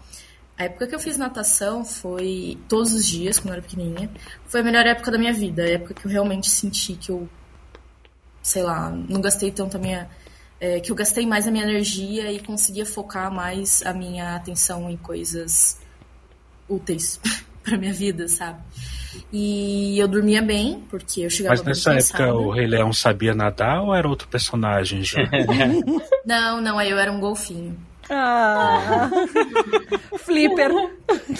Aí eu era um flipper. Ela respondeu tão rápido que realmente ela deve ter pensado. "Não, agora Eu era- a minha imaginação de criança era muita, muito, muito, muito vivaz. Fértil, assim. né? Fértil demais. E, enfim, aí eu cresci. é, conforme eu fui indo no ensino médio, Há controvérsias. não sabemos ainda, né? Percebemos que existe um certo atraso, mas, enfim, há três anos É. atrás eu cresci. eu fui pro ensino médio. Ouvinte, a, a piada interna é porque a Mai tem uma cara de muito bebê. E Sim, muito. ela, ela tem uma cara de, E é baixinha também. é, de 15 anos abraçável, assim, de tipo bichinho de ursinho de pelúcia, assim. E eu sou bochechuda ainda por cima, e todo mundo vem, tipo, aperta as minhas bochechas. As minhas Nossa. amigas às vezes me mordem e ficam, tipo. Liga, Que intimidade. Isso escalou muito rápido. nossa. Eu Imaginei, aperta a bochecha. É aquela tia chata, né? Que sempre aperta a bochecha da gente, mas as amigas mordendo. Imaginei um estranho mordendo também. Nossa, vou morder você? Eu imaginei os pacientes apertando a bochecha dela. Eles estranham. às vezes. Doutora, sua bochecha é muito fofa. Gente, eu já ganhei. Uma vez eu ganhei meias de coelhinho de uma paciente. Ela falou: ah, é pra combinar com você. E ela trouxe meias de coelhinhos. Eu achei muito fofo. Eu uso muito elas, porque elas são quentinhas. Ai, É enfim. Aí no ensino médio eu continuei também com essa, esse negócio de ficar olhando pra janela e viajando. E eu sempre fui assim, ah, eu olhava, às vezes olhava pra aula e falava, meu, não tô conseguindo prestar atenção. Aí, sei lá, pegava o celular, saía da sala, ficava viajando na janela. Ou na minha cabeça, pensando o que, que eu ia fazer depois. Enfim, muitos pensamentos. E chegava em casa, na época da prova, aprendia a matéria e... Ok, e passava.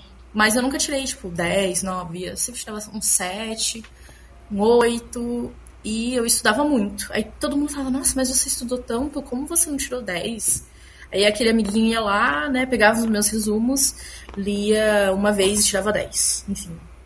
E aí eu fui pensando, ah, acho que eu sou meio burrinha mesmo, né, mas tudo bem, tô indo bem. Aí eu resolvi fazer medicina, porque de achos, né, eu acabei entrando em hiperfoco na área Sou da meio saúde. burrinha, vou fazer medicina. Faz todo sentido. Imagina se ela se achasse inteligente. É, né? Sou meio burrinha, vou entrar na carreira mais disputada de todas. Não, o pior é que eu sabia que eu ia sofrer muito. E eu quase desisti várias vezes, mas eu gostava muito de medicina. E eu tinha um negócio de, ah, eu queria ajudar as pessoas, eu queria entender o que passa na cabeça, no corpo. E estudar anatomia e fisiologia. Porque às vezes eu pegava um livro de anatomia sem querer, assim, que tava ali parado, e começava a ler e falava, ah, eu quero estudar logo isso. Mas ninguém pega um, um livro de anatomia sem querer, porque ele tá ali ninguém, parado. Ninguém. Sem Ninguém. querer, tava, tava passando, vi um livro de anatomia, resolvi abrir. Vou ler. Meu pai é médico, ele tem um monte de livro Não que eu nunca nada. peguei nenhum deles. E detalhe, ninguém da minha família era da área de medicina, né? Então sempre. Ah, tava na casa de algum amigo do meu pai que era médico e tinha um livro lá, sei lá, de joelho. Aí tava lá eu. o livro de joelho. Joelho! joelho, Mayara. Tipo, Joelho! fazendo, sabe? Ai, não, é muito legal, olha isso, essa articulação. Ok. Pô, pior que o joelho é mó legal mesmo. Não, é legal, é estranho, é, mas é legal.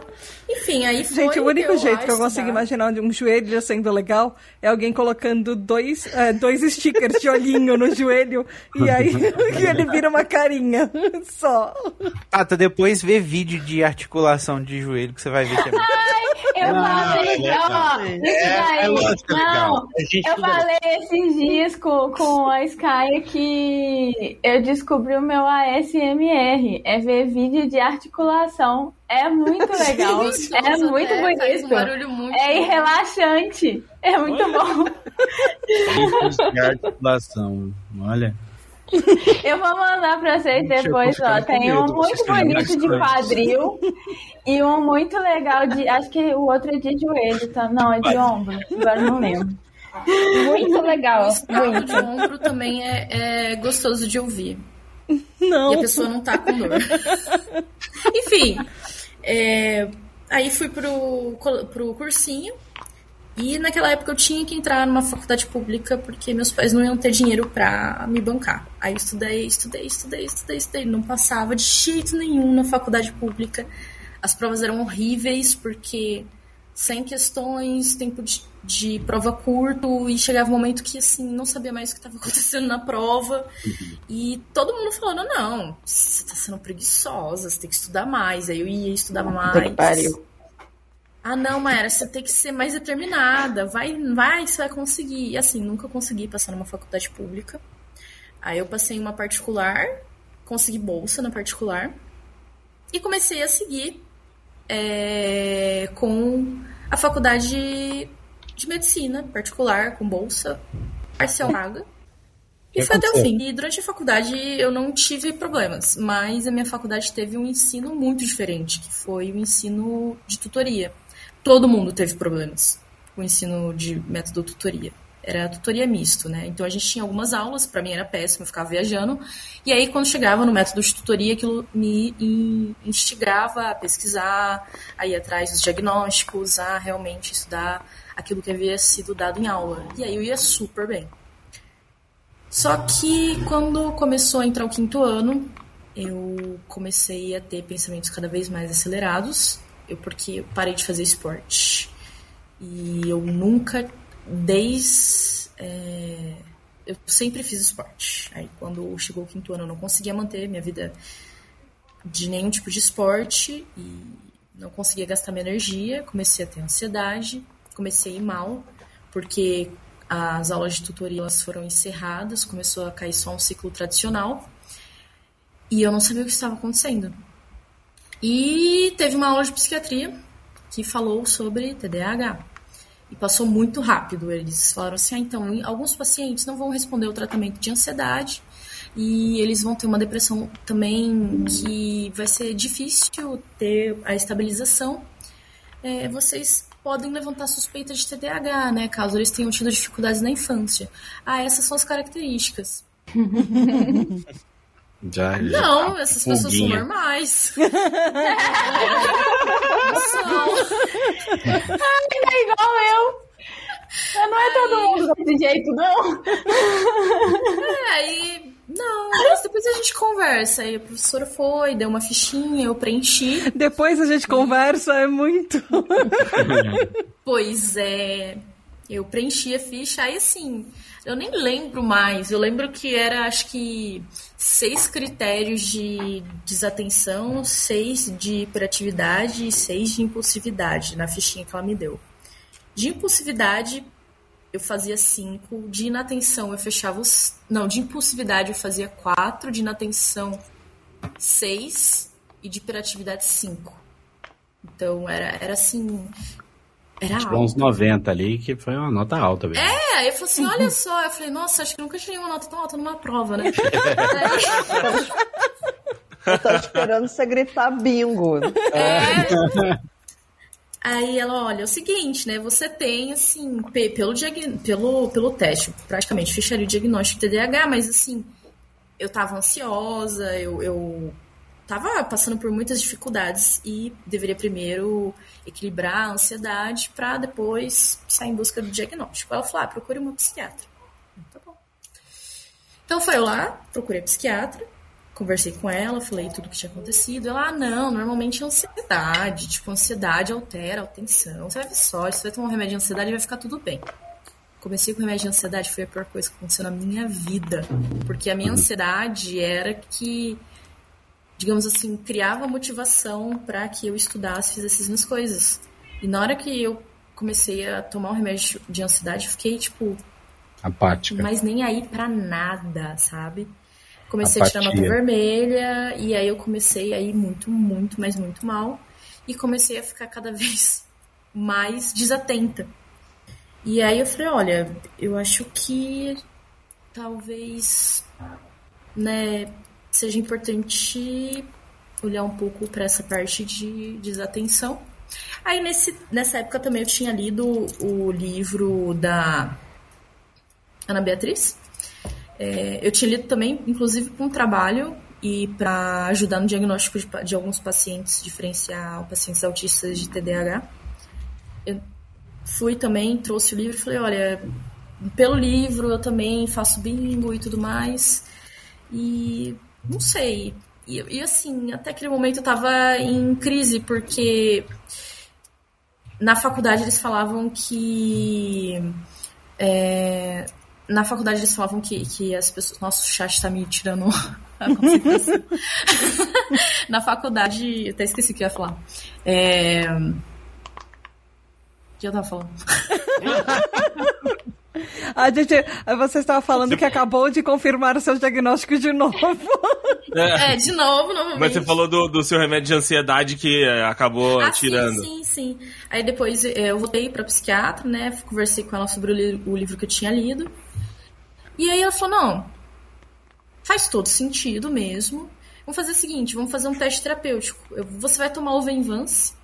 E aí, se você vê que realmente muda muito que a sua vida e você melhorar muito desse estado que você tá, provavelmente você é TDAH, porque você já fecha os critérios, só falta ver se a medicação vai realmente fazer alguma diferença na sua vida. E aí eu tomei a medicação, fiquei até um pouco revoltada, porque eu falei, meu Deus, é assim que os neurotípicos veem o mundo? E assim, eu passei tanta, tantos anos da minha vida em no sentido de me matando pra fazer as coisas e é tudo tão mais fácil com a medicação, sabe? É claro que a medicação não é a cura, mas ajuda tanto a gente que é até revoltante pensar que eu fiquei tanto tempo me esforçando, me matando e a medicação poderia ter dado um- uma, uma ajuda mesmo nesse sentido. É, E aí eu segui com o tratamento. Tive algumas crises porque na faculdade eu havia aprendido que a medicação não era muito bacana, porque era um psicoestimulante. E depois comecei a procurar um pouco mais de dados para ver o quanto o TDAH realmente impactava a minha vida. Aí acabei caindo no TDAH Hypers. Aí depois acabei caindo no grupo e vendo que tinha tanta gente parecida comigo. E eu fiquei muito feliz. Eu, meu Deus! Porque assim, eu nunca tinha visto um TDAH na medicina. É, eles são, eles são raros né, muito. na natureza. Não, e, e o pior é as minhas amigas, né? Eu chegando assim, gente, assim, eu, eu, eu gabaritei, né, o teste TDAH, e fui falar com a psicóloga, né, isso de, de um tempo depois, né? E aí ela falou pra eu tomar um psicoestimulante, e aí eu, assim, será que eu tenho TDAH mesmo? Aí todas as minhas amigas assim, é, é, faz todo sentido, Mayara. Como Ah, assim faz todo sentido? Não, Mayara, você é muito. Você vive no mundo da maionese. Aí eu. Por que, que ninguém me falou isso, sabe? Mundo da maionese. Eu lembrei da Pate Maionese. Bate maionese, certeza. Esse podcast É não é patrocinado pela Hellmans. Nem pela Queria. Nickelodeon. Enfim, é- é- essa é a minha história. E como eu vim parar aqui com vocês, e cá estou. E realmente fez uma diferença muito grande contra uma comunidade com pessoas tão especiais, pessoal que acolhe tanto. E deixa meu coração muito mais quentinho. Ah, um abraço coletivo. Bem coelho pra todo mundo agora. Coelho, você queria Beijo, falar. coelho. É, por Eu, falar em que- é, eu coelho. queria só fazer um. eu Meias de coelho. coelho da coelha. Eu também tenho meia de coisa. É, eu, não, eu queria só fazer um comentário, né? é, Essa coisa de. é, essa sensação que a gente tem de, de sentir assim, caramba, podia ter sido tão mais fácil, né? A vida inteira. Eu, eu lembro que uma das primeiras vezes que eu fui andar no calçadão, quando, quando eu morava no quando eu tava no Copacabana, eu fui andar no calçadão, assim, eu tinha tomado Ritalina e, e fui dar uma cunhada, assim, no final da tarde. E, e, era uma coisa que antes me deixava, vezes, em vez de me deixar mais relaxada, me deixava mais ansiosa, porque era muito estímulo o tempo todo, assim, é muita gente, é, é música dos quiosques e, e, muita gente falando, e, e, ainda por cima aquela coisa né, de, da pandemia, de muita gente circulando, então ainda tinha o, o medo também da, né, de contaminação, e eu só, só andava de máscara, então todo, enfim. E aí eu lembro que eu pensei o seguinte, né, nessa ocasião, assim, que eu que eu fui e fiquei de boas, mesmo com tanto estímulo, eu não fiquei ansiosa. Aí eu pensei assim, caramba, né, se eu, se eu tivesse tido um diagnóstico mais tempo, se eu tivesse uma terapia direcionada, alguma coisa assim, como poderia ter sido mais fácil a minha vida, como poderia ter sido. Quer dizer, mais fácil não sei, mas certamente seria diferente. Eu não teria tido tantos episódios de, de ansiedade, porque eu não teria essa hiperestimulação, né? Que, que é uma coisa que me. que até hoje eu, eu, eu sinto, mas aí né? agora, agora eu, eu, eu identifico e sei o que está acontecendo e tenho meios de lidar com isso, né? E durante muito tempo na minha vida não tive. Então eu, eu tinha picos de ansiedade por coisas banais, tipo ir andar na rua, né? É. pegar um ônibus, né? E eu não sabia por quê, né? Era uma coisa eu mesma ficava me forçando para para ver se eu aguentava, porque eu mesma achava que ah, não, isso é frescura, não é possível, todo mundo passa por isso e, e tá, tá ok, e como é que eu não faço, não consigo, né? Enfim, era só esse comentário, assim, de, de acho que todo mundo né, passa por esse momento de pensar, caramba, podia ter sido tão mais fácil, né? Podia ter sido tão diferente, né? É. Ah, e, e, uma coisa que eu esqueci de falar que é recente é que ficou em aberto. Ah, nossa, como que ela é. E, e o meu TDAH ele é moderado a grave, né? Como que ela é tão imperativa, tem o TDAH tão, tão forte, fez medicina e e tava também. É, ah, como que ela consegue estudar e ir atrás de tanta coisa? E aí isso ficou em aberto. Aí no pós-pandemia eu fui atrás da neuropsicóloga, fiz os testes e saiu também dupla excepção. Saiu também não, saiu que na verdade não é TDAH, que é dupla excepcionalidade. Quero fazer isso também. TDAH e altas habilidades. Porque eles não sabiam se, ah, será que ela tem autismo? Será que é alguma outra coisa associada? A gente não tá também dando atenção e tratando o suficiente. Já não sei também. Aí, né? Aí eu pesquisei, mas também não conseguia chegar a nenhuma conclusão. Parecia que eu tinha um pouquinho de tudo. Eu falei, tô somatizando, sei lá, tô pegando tudo. E no fim, não, era dupla excepcionalidade, né? TDAH com altas habilidades. Pegando tudo, menos o copo. Inclusive tem episódio lá na tribo. Ah!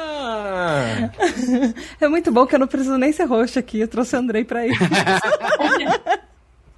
Pior que é, agora perdeu o roxo, hein, Tata? Agora João, você é só participante. João, aproveita. Aproveita e conta ah, a sua eu... história. Aí Bom, vai, então, vai, ser é... João, depois Malu, depois Edu, depois Mari. Ao menos, ao menos que vocês queiram trocar essa ordem também, tá? Mas foi uma pauta de uma, uma pergunta só, Quer essa, esse pô, episódio. Gente? Pra ver quem sai primeiro ou não? Vai por último? Uhum. Bom, então, é, o meu diagnóstico foi em 2008, se eu não me engano. É, eu tava com. Eu não sei fazer as contas, 81 para 2008. É, vim. Sei lá. Não quero pensar nisso. Mas eu tava velho. É... 27, 27, né? É, 27. isso. E eu fui pro psiquiatra por causa de uma depressão. Eu, tá, eu tinha entrado numa depressão muito forte. E aí minha irmã, que é médica, falou assim, não, acho que melhor você né, se consultar com um psiquiatra tal. E nunca tinha pensado numa coisa como essa. Assim. E aí eu fui, graças a Deus eu consegui é, escolher um psiquiatra logo de primeira, assim, incrível, que é o Dr. Sérgio. E ele é professor da UEL e tal. E, e quando é, eu cheguei lá, falei pra ele, olha, quando tá acontecendo isso tudo mais, tal, não sei o que. Ah, entendi, tal. Você tá com um, um processo de depressão, aparentemente, tudo mais. E daí ele começou a me tratar com uma medicação, né, para depressão. E durante toda eu fazia o, os check-ups todo mês, né? E durante todo aquele tempo, aí todas as vezes as consultas eram muito eram quase que consultas de de terapia mesmo. Ele fazia muitas perguntas para mim sobre como é, como era minha vida, como foi minha infância e foi fazendo toda essa, né? E eu acho que ah, todo mundo que já escutou o café sobre as histórias de infância sabe como minha infância foi assim uma infância tranquila que eu não fazia eu era muito quietinho não fazia nada mas Mais tranquilo. Então, a, muito tranquilo. a piada interna, que a gente tem um outro podcast, que é um filho da tribo TDH, que é o Café com TDH. E tudo que o João não era, era tranquilo. Ele chegou a ser atacado por animais dentro do zoológico por atiçar os animais. Mais de uma vez. não, é Não, na verdade, não, não, a culpa não é. Macaco, só é da macacos foram duas. Só macacos foram duas. Teve uma de Mutum, e esses dias atrás, uma luz foi de prova. E teve um bicho que queria atacar a gente. Ele tava apontando pro bicho, gente. Ah, mas Literalmente apontando pro bicho. o bicho não pode, né? Sabe? Mas é Aí- feio apontar para as pessoas, o bicho pode ter ficado ofendido, né? Ele ficou surpreendido. Eu tinha certeza que ele ia atacar a gente. Não atacou, graças a Deus. Então estou livre dessa. Mas enfim, quebrei todos os ossos do, do corpo, fui atropelado, quebrei a clavícula três vezes. Fazendo arte. Essa é a história da infância tranquila do João. E- mas assim, eu sempre fui muito. é, na escola, sempre fui muito quieto, porque como eu tinha um TDAH predominantemente é, desatento, as artes estavam todas dentro do meu cérebro, né? Então as pessoas falam assim, nossa, como ele é bonzinho, como ele é quietinho, eu estava fazendo altas. É, criando altas As engrenagens. ações dentro da minha cabeça. Altas traquinagens. Aí, depois de seis meses que eu tava indo lá no médico, fazendo todo o meu histórico e tal, foi quando ele me falou assim: olha, eu acho, a gente. Eu, na verdade, ele não falou eu acho, né? Eu tô falando. Ele falou: olha, eu vou te explicar exatamente como o seu diagnóstico se, né, se define. Aí ele foi me explicando sobre TDAH, e aí, naquela hora, assim, aí, sabe, tipo, com aquela cara assim, sabe? Quando você sai meio que daquele jeito parar, você olhar para as pessoas andando assim, e, e a cara assim, rodando, rodando, rodando, rodando, rodando, e tipo, passando tudo aquilo que eu tinha vivido antes e falando, puta. Não pode falar palavrão aqui? Não pode, né? O palavrão você já falou, né? Você já falou mesmo. Não, Meu Deus! Raios! Raios! Como as coisas fazem sentido agora? Barbaridade. Partiu. Pelo amor dos meus filhinhos.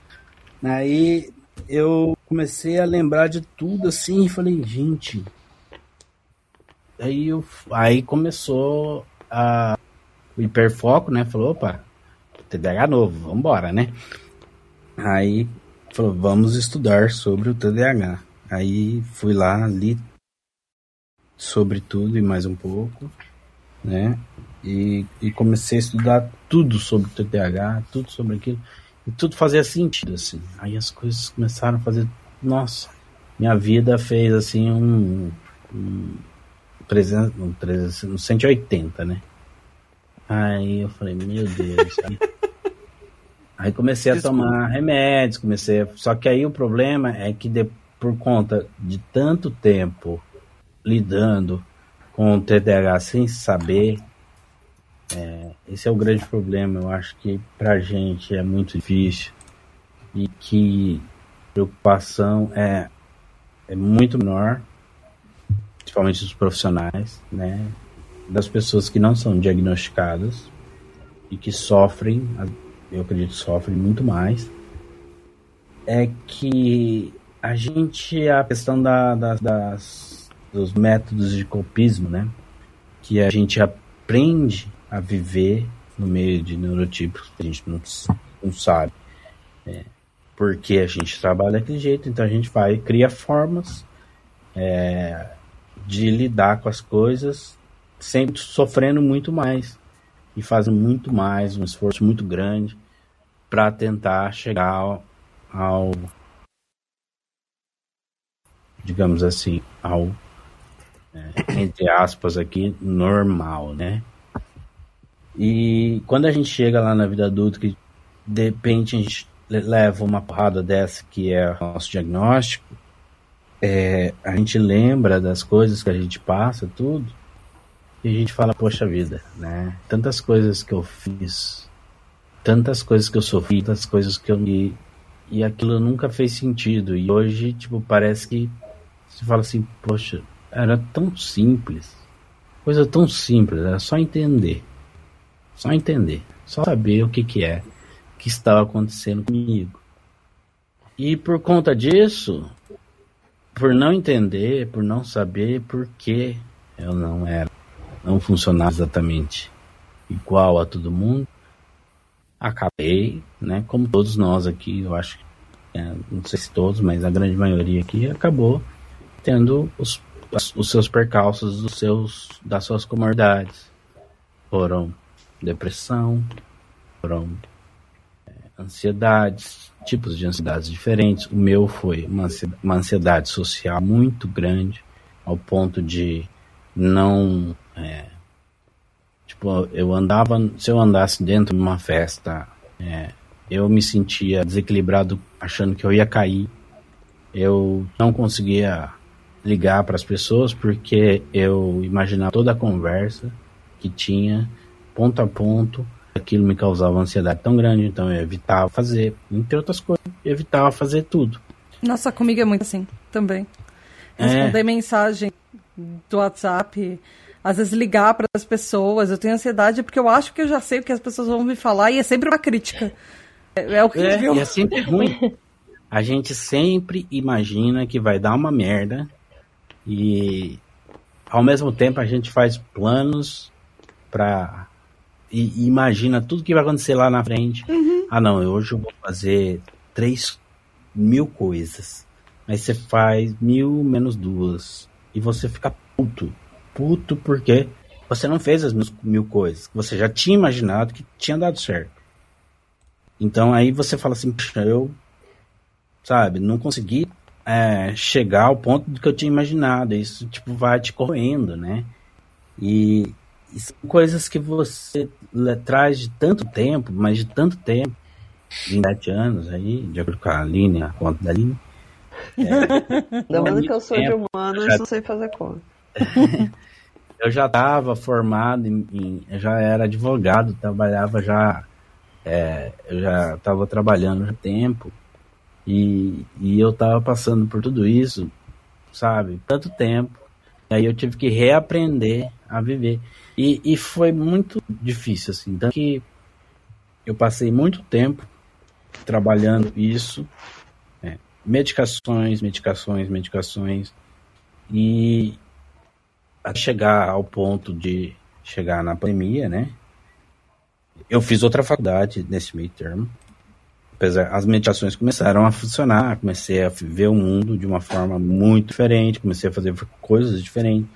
Eu fiz economia, o que Eu, eu tô com uma Isso. pequena dúvida aqui. Vocês já perceberam que assim, não é a primeira, nem segunda, nem terceira história que a pessoa começa a se medicar e começa a fazer uma pós-graduação, uma segunda faculdade, uma terceira pós-graduação, uma quinta faculdade, alguma coisa desse jeito.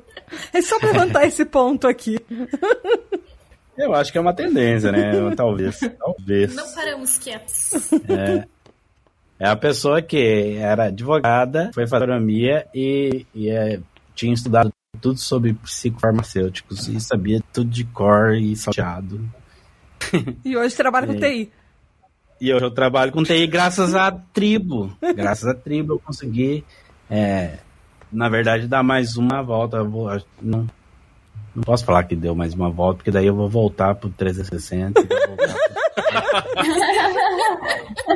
Dá uma volta multidimensional e inverte. Foi É multiverso. isso. eu entrei no Outro multiverso dos, da hype, dos hypers. E daí mudou também completamente tudo. E hoje minha vida é outra. Esse ano, minha vida é completamente outra do que de tudo que eu vivi. Porque, tudo por conta da tribo, da Tata, principalmente, é, e de todos vocês aqui, e de todo mundo que tá lá no Hypers. Então, é, para mim é imensa. Eu não sei nem como agradecer estar aqui e fazer parte disso e, e ser, ser agraciado com essa benção aí. e é isso. Oh. Oh. Calma aí. Entra um corinho agora. Oh. Carinho. Malu, quer contar a sua história? História, acho um pouco diferente das histórias que o pessoal contou, porque quando eu era criança, eu tive muitos problemas de comportamento na escola e tudo. É, eu não conseguia ficar paradinha, não conseguia ficar sentada na minha cadeira. E eu tinha muitas dificuldades com muitas matérias que não eram as que eu me interessava. Então eu era 880. Eu tirava 10 na matéria que eu gostava, ou tirava 0 na matéria que eu não gostava. E desde criança eu fiz vários tratamentos, é, tive vários diagnósticos, fiz terapia, ahn, cheguei a abandonar o ensino médio no terceiro ano, tive que fazer a distância, porque eu tive que ficar num, num hospital psiquiátrico, porque eles não conseguiam achar uma combinação de medicação que funcionasse para mim. E, e eu consegui terminar o ensino médio só porque a escola foi muito bacana e deixou fazer é, é, longe mesmo, assim. Minha mãe explicou toda a situação e deixaram eu fazer a distância. E aí, quando eu saí do ensino médio, eu não fazia a mínima ideia que eu ia fazer. eu tava entre, sei lá, história, economia, artes visuais e vamos fazer física. E o que, que mais tem aí? Literatura, tipo, prestei todos os vestibulares, todas as matérias, fazia a mínima ideia que eu ia fazer da minha vida. Ahn, e eu passei nenhum, porque é, você ser muito bom em uma parte muito ruim em outra significa que você não vai passar, porque senão não vai ter a nota de corte. E eu quis desistir do tratamento que eu tava fazendo, não tava dando resultados os remédios que eu tava tomando, e eu simplesmente entrei na, na carreira de uma vez, assim, e sempre foi muito difícil pra mim, porque eu conseguia ir muito bem em algumas coisas, mas o meu, o meu comportamento de querer sempre sair, de não conseguir ficar sentadinha, de falar sem pensar, foi muito ruim. Um ponto que as pessoas sempre levantavam. Eu entrei na área de TI porque eu nunca consegui chegar no horário nem no lugar, então eu tinha que ter um lugar que me deixasse chegar tarde. E na, na área de TI tinha muito essa liberdade, assim, essa flexibilidade. E foi onde eu consegui crescer. É, foi uma área que tem muita facilidade em ver padrões, sabendo as coisas, tenho facilidade de entender a lógica por trás das coisas. E eu consegui crescer porque não precisava da área acadêmica. Eu sempre tive muita dificuldade na área acadêmica. Eu fiz uma faculdade só porque falaram que eu tinha que fazer, eu não ia conseguir trabalho. E demorei, tipo, cinco anos para concluir. A faculdade tem dois anos.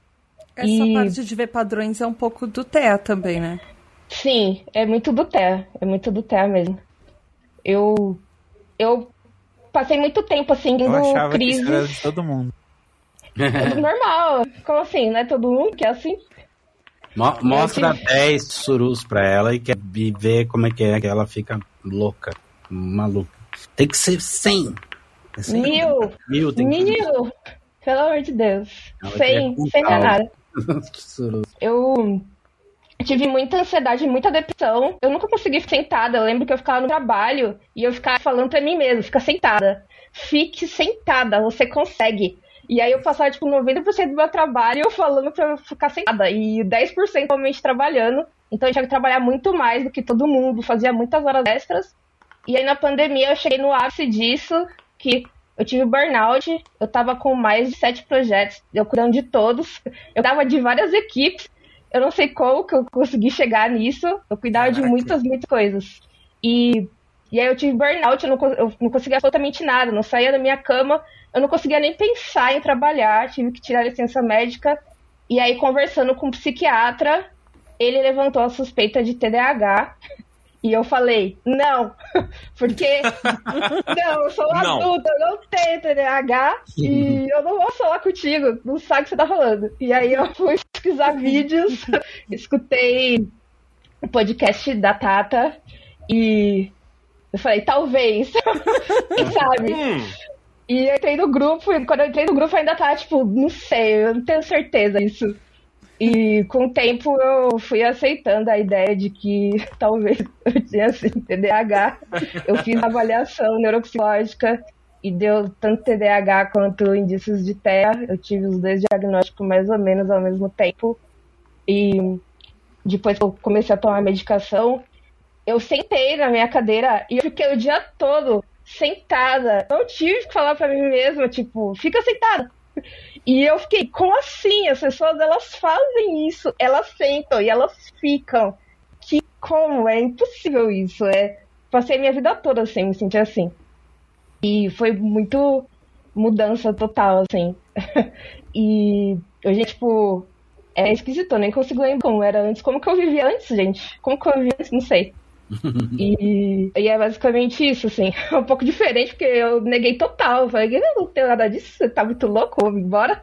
Não vou ficar aqui te escutando. e cá estamos. Muito bom. Edu, falta a sua e depois da Mari. Ou se os dois quiserem trocar, vocês sabem. Vamos, vamos manter a ordem. Alguma coisa vamos manter. Eu, eu, a minha vida ela, educacional, essa parte de aprendizagem, ela sempre foi muito fácil. Eu nunca tive grandes dificuldades. É, e desde cedo eu já sabia que eu tinha altas habilidades. Foi o primeiro diagnóstico. E, e ela mascarou muito todos os sintomas do TDAH durante muito tempo. Porque como eu não era hiperativo, então era só alguém que ficava estudando, apesar do o meu mundo da Lua ser muito. Não era só da Lua, né? Era, era de vários planetas simultaneamente.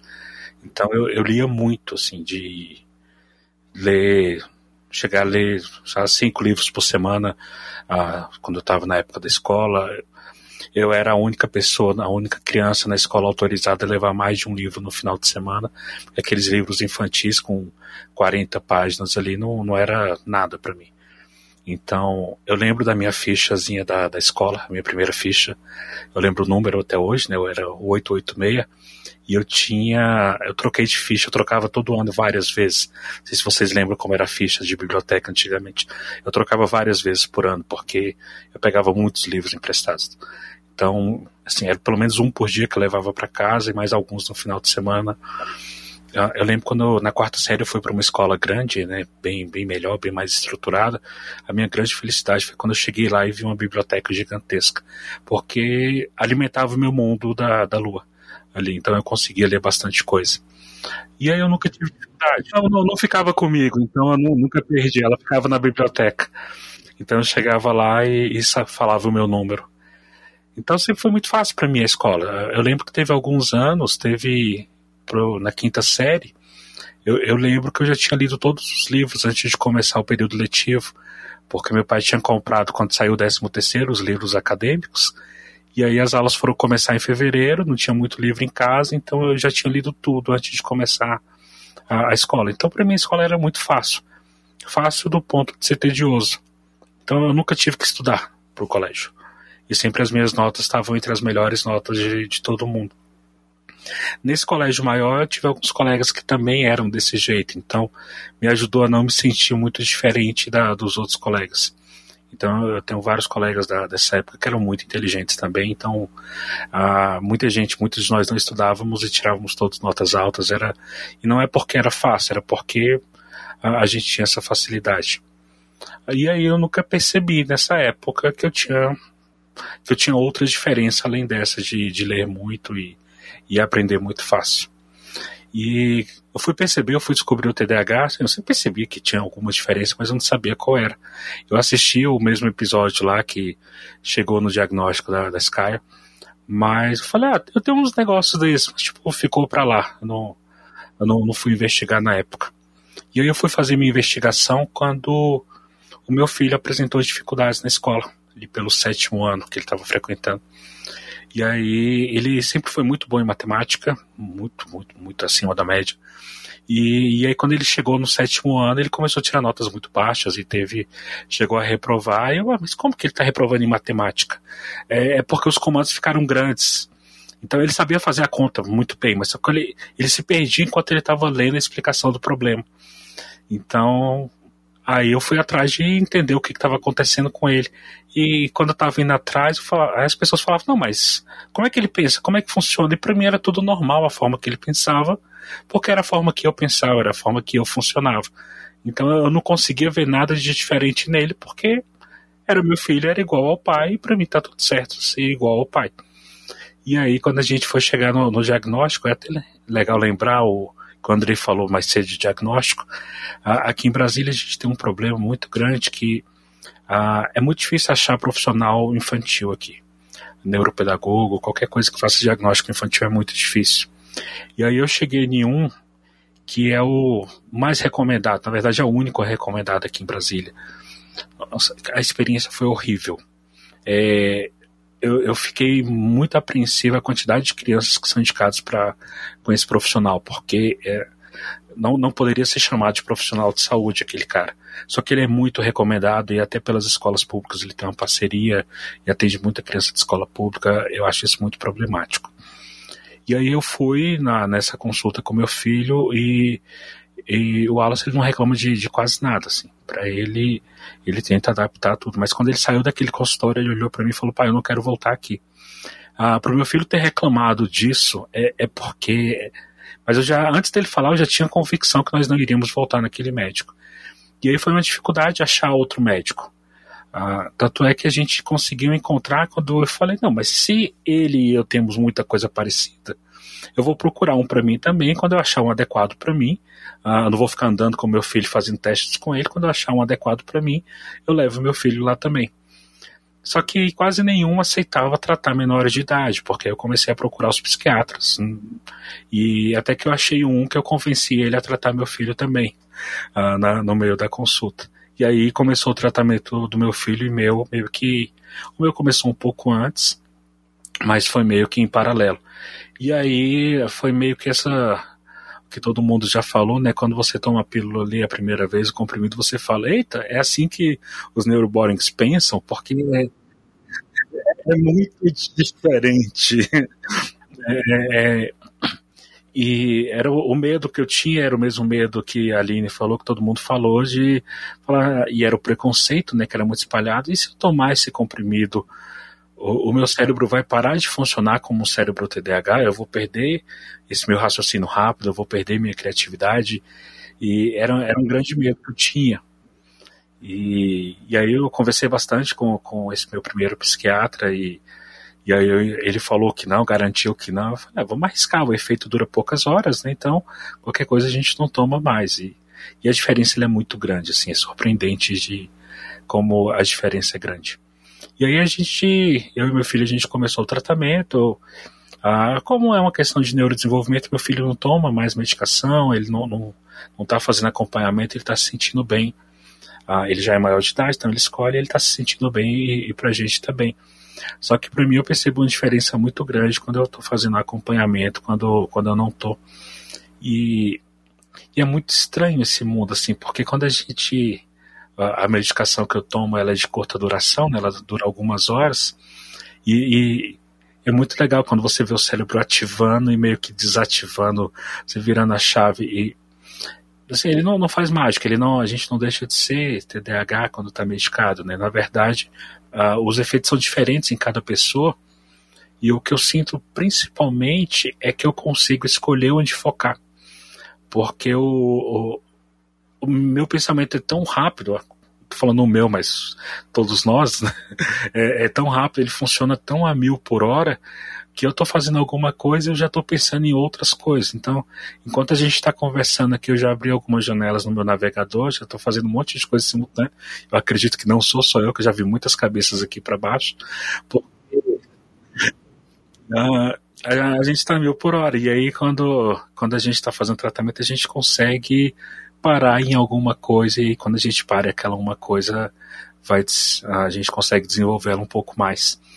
É, uma coisa é que em casa a gente tem uma piada interna, porque muitas vezes quando eu estou andando com a minha esposa em algum lugar, aí eu falo, ah, eu já trabalhei nesse prédio, já trabalhei aqui. Então, basicamente, para ela eu já trabalhei em todo o Distrito Federal. Porque quantidade de empregos que eu já tive, eu não consigo enumerar, falar onde você já trabalhou, eu não consigo enumerar. Então, assim, tanto como funcionário do local, como consultor também. É, porque quando chegava a algum ponto, já teve vários locais, teve um que foi curioso, eu gerenciava a equipe de TI do local, que no final eu me demiti porque não tinha mais serviço. E aí eu deixei um subordinado lá porque não tinha mais o que fazer lá, então e é muito essa nossa cabeça da, da novidade, né? Da gente estar tá procurando o, os estímulos constantes e depois que um setor está totalmente dominado, você já resolveu tudo ali, qual é a graça de estar ali? Ah, e, é, e talvez por isso que, como todo bom TDAH, eu tenho mais de uma profissão, né? Então, uma das minhas profissões, eu sou analista de sistema, principalmente, e também sou professor. Como analista de sistemas é extremamente chato, porque você resolve um problema e acabou.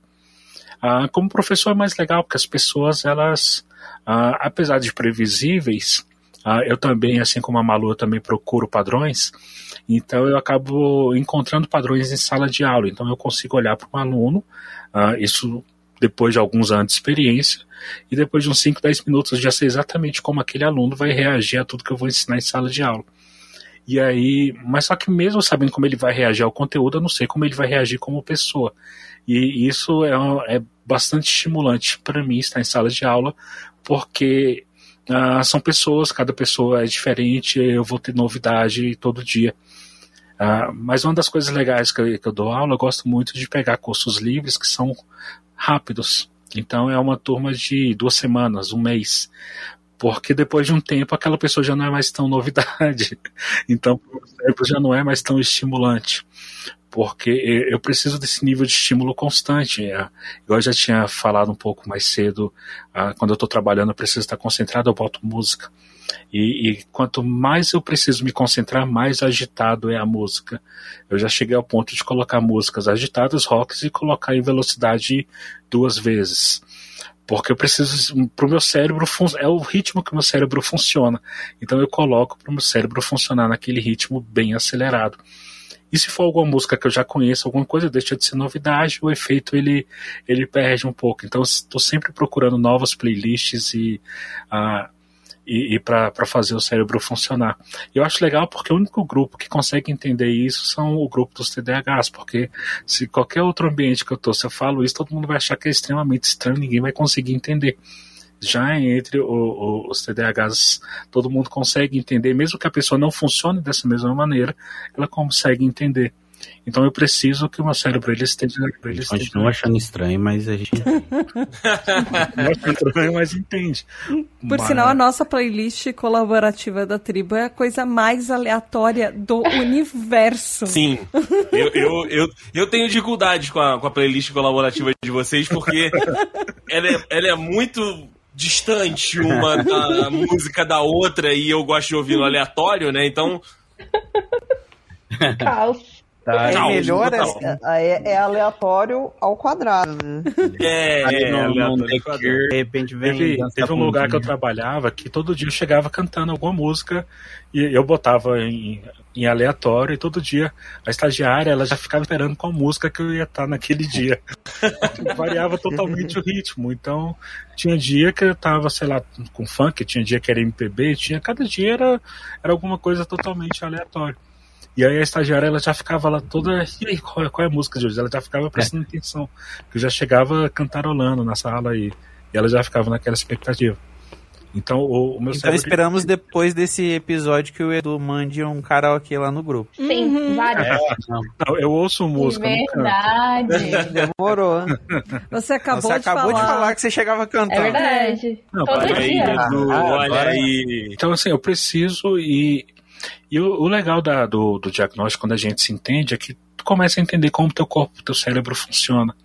E tu entendendo como teu cérebro funciona, tu consegue ah, estar melhor consigo mesmo, porque tu não é simplesmente ah, esquisito. Existem causas de tu funcionar daquele jeito. Ah, ajuda a gente até a entender as outras pessoas também, porque tu, tu começa a entender essa neurodiversidade que, que ela existe, como ela funciona.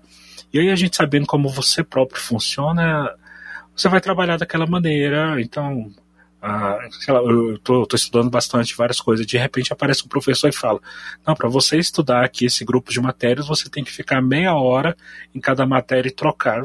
Cara, se eu ficar meia hora numa matéria e trocar, não, não, existe, é, porque eu vou hiperfocar. Então eu tenho que ficar quatro horas naquela matéria que eu estou estudando, porque eu vou hiperfocar.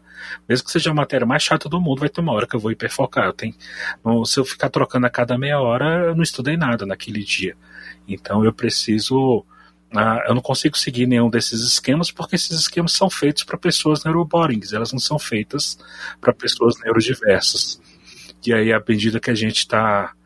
Que a gente se entende, a gente para de, de ouvir essas dicas genéricas e a gente vai trabalhar da forma que, que a gente funciona. Ah, uma das coisas que foi falado também da, das pessoas neurodivergentes se aproximarem, né? E, e eu percebo que no meu, meu círculo de amigos mais próximos, basicamente todo mundo é, é, é neurodivergente. O, meu padrinho de casamento, ele tem TDAH também, e eu que avisei ele, ele está no grupo, inclusive. Ah, e ele tem TDAH, eu tenho vários amigos que têm ou TDAH ou TEA, porque acho que a gente acaba se aproximando, porque ah, para um, um neuroboring deve ser muito difícil acompanhar a nossa forma de pensar. Ah, eu até lembrei agora do. Nós somos três irmãos homens, a gente dormia ah, quando criança no mesmo quarto, os três. E um do, do o mais velho, para mim, eu, eu entendo que ele é, neuro, é neurotípico. E o outro, ele é neurodivergente também. É, muito parecido o cérebro dele com o meu.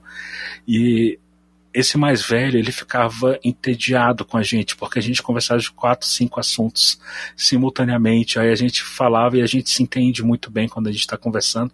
E o outro ficava extremamente, oh, para, fala de uma coisa só. Era, era muito engraçado isso, né? Ele não conseguia acompanhar uh, eu e o outro, a gente conversando. E a gente consegue conversar, a gente falando de quatro, cinco assuntos em paralelo e todo mundo se entendendo. É mais ou menos como funciona o nosso grupo lá da tribo, né? Que a gente está falando de. É, não é, nem parece a, a, a, tribo, a tribo, né?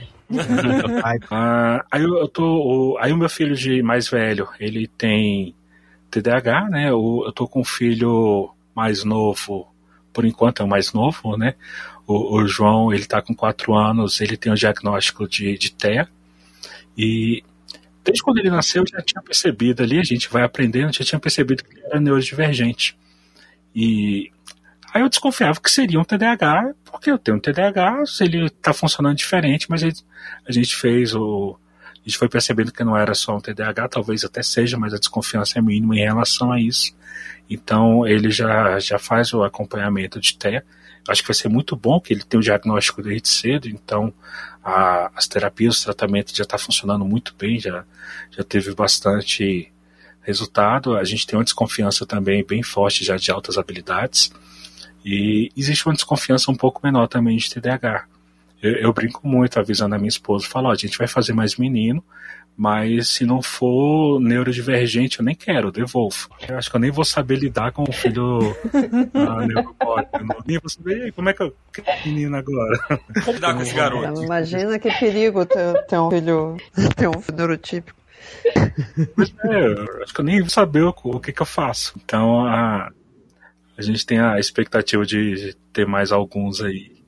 Eu sempre fico, mas imagina se vier um.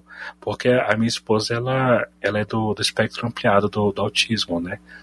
espectro não, é fenótipo ampliado do autismo. Então ela tem várias características também ah, do autismo. Então a, a nossa casa é, é, altamente diversa.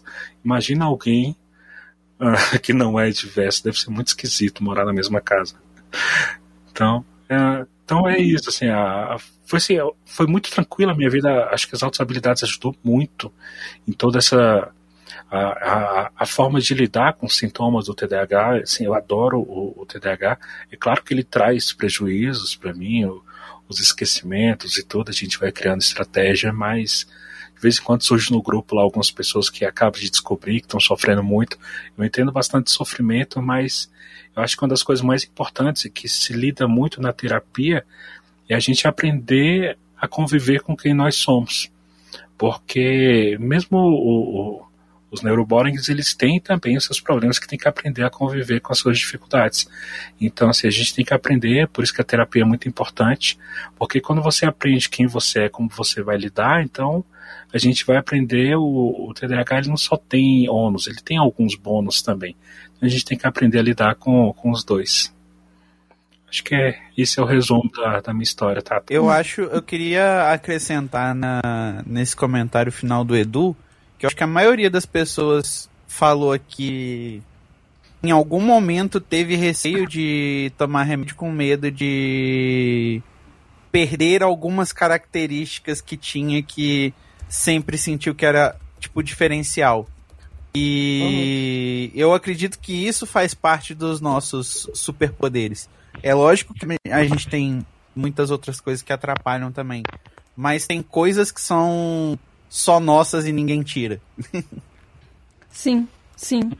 Eu acho que talvez aqui da chamada eu seja a única que não que não toma medicamento. Tira do Andrei. Eu não tomo pra TDAH mas... porque eu não posso, mas ah. sim.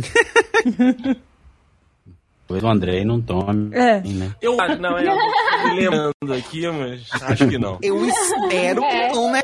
Não, ele não, ele não toma. Não, ele não, não é esse tipo de neurotípico. e agora, agora é a Mari pra gente fechar com é chave de ouro, né? Isso, vai lá, Mari. Nossa, gente, eu tô com muito sono. Vamos lá. a Mari vai ter o podcast em que ela fala do diagnóstico, né, gente? Como se a gente é, um nunca dia... tivesse gravado isso antes. É, assim. é, um dia, esse episódio vai sair no Café com TDAH. Um dia eu tenho esperanças que ele vai sair.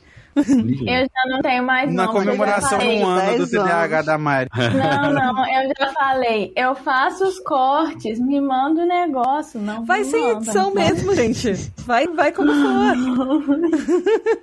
Cadê o Caio? Ai, meu Deus. Tá, então. Vou contar a minha história. Eu não sei, eu acho que eu vou começar, já que todo mundo falou da infância um pouco, eu vou falar também. O que é comum de se, quando se descobre mais cedo, acho que é, ou quando se percebe alguma questão mais cedo, é com problema na escola. E eu nunca tive, porque eu era. Eu tenho hiperfoco em estudar. E gostava de todas as matérias da escola, todas mesmo. Então, eu nunca tive problema na escola por ter foco em estudar e gostava de tudo. E aí eu ia muito bem nas coisas e tal. Quando eu cheguei na faculdade, eu, eu sou formada em direito e eu não gostava de quase nada, mas eu achava a faculdade muito fácil e não tive problema em passar nas matérias nem nada. Mas assim, estudar, estudar mesmo, eu gostava de bem pouca coisa. Tanto que eu cheguei a eu não gostava de estudar. E aí, assim, é, vocês terem ideia do tanto que eu realmente gosto de estudar e, e é de aprender, etc. Nesse momento, eu tenho estudado com consistência a filosofia do yoga, é, anatomia para o yoga, e eu acho muito fascinante. E eu tô estudando marxismo-leninismo também. Então, muitas coisas assim que não são necessariamente Sobe a foice e martelo. Mari, se eu te mostrar a quantidade de coisas. Começa a tocar o hino da União Soviética. Né? Eu criei um Notion só para tentar gerenciar um pouco o que, que eu tô estudando. não, o meu máximo eu acho que são três, assim, hoje em dia. Acho que eu não consigo. Você já fez mais, mais coisas, só que a, a, gente começou a vetar aí e ela não tava dando conta mais de tanto curso que ela tava fazendo. Eu fiquei doente, é oficial. Mas enfim, o que cresceu? A Caia falou lá de quando eu descobri, é, ouvi o PQP Cash, aí veio a tribo, e eu comecei a escutar a tribo por causa da Skya, e eu não. Eu não. Eu, eu achava. Eu sempre me achei diferente. Não, eu sempre me achei diferente.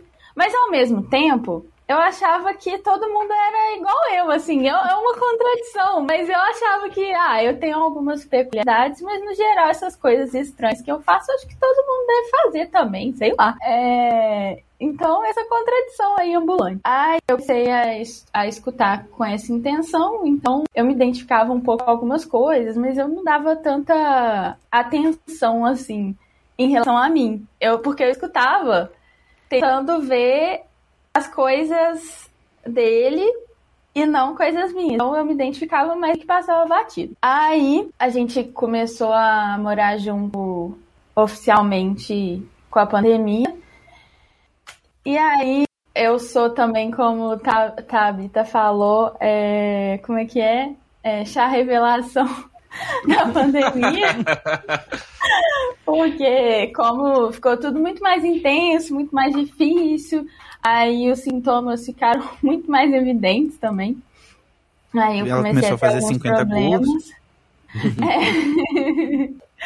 Aí eu comecei a ter alguns problemas mais intensos, assim. E aí eu fui na psiquiatra. Eu fui na psiquiatra porque eu não tava conseguindo dormir direito. E aí, a princípio, era isso que eu queria resolver, assim. Eu já desconfiava do TDAH, mas como o sono era parecia ser o meu maior problema naquele momento, eu fui com esse foco.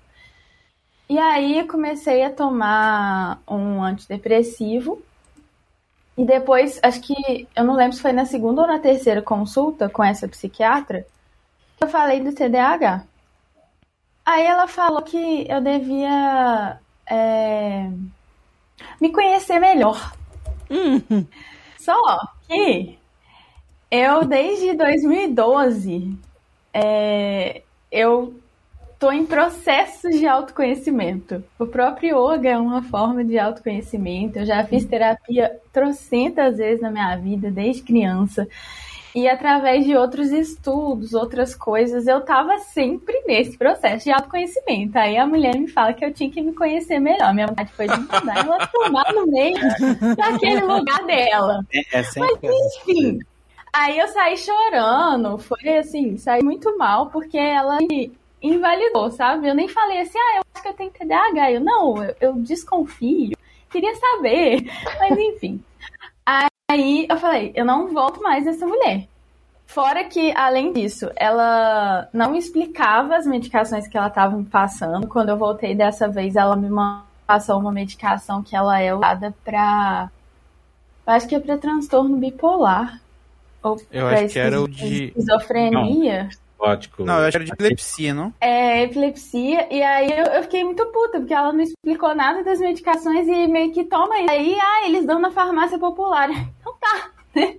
Então tá, vamos lá. Ele não vai ter que gastar dinheiro, então vai lá e pega o remédio. Falei, não, não vou tomar essa porcaria de remédio. Aí também parei de tomar tudo. Falei assim, preciso arrumar uma, uma psiquiatra que não vai falar pra mim, vai me mandar me conhecer melhor. Aí eu Eu só fazer um adendo aqui.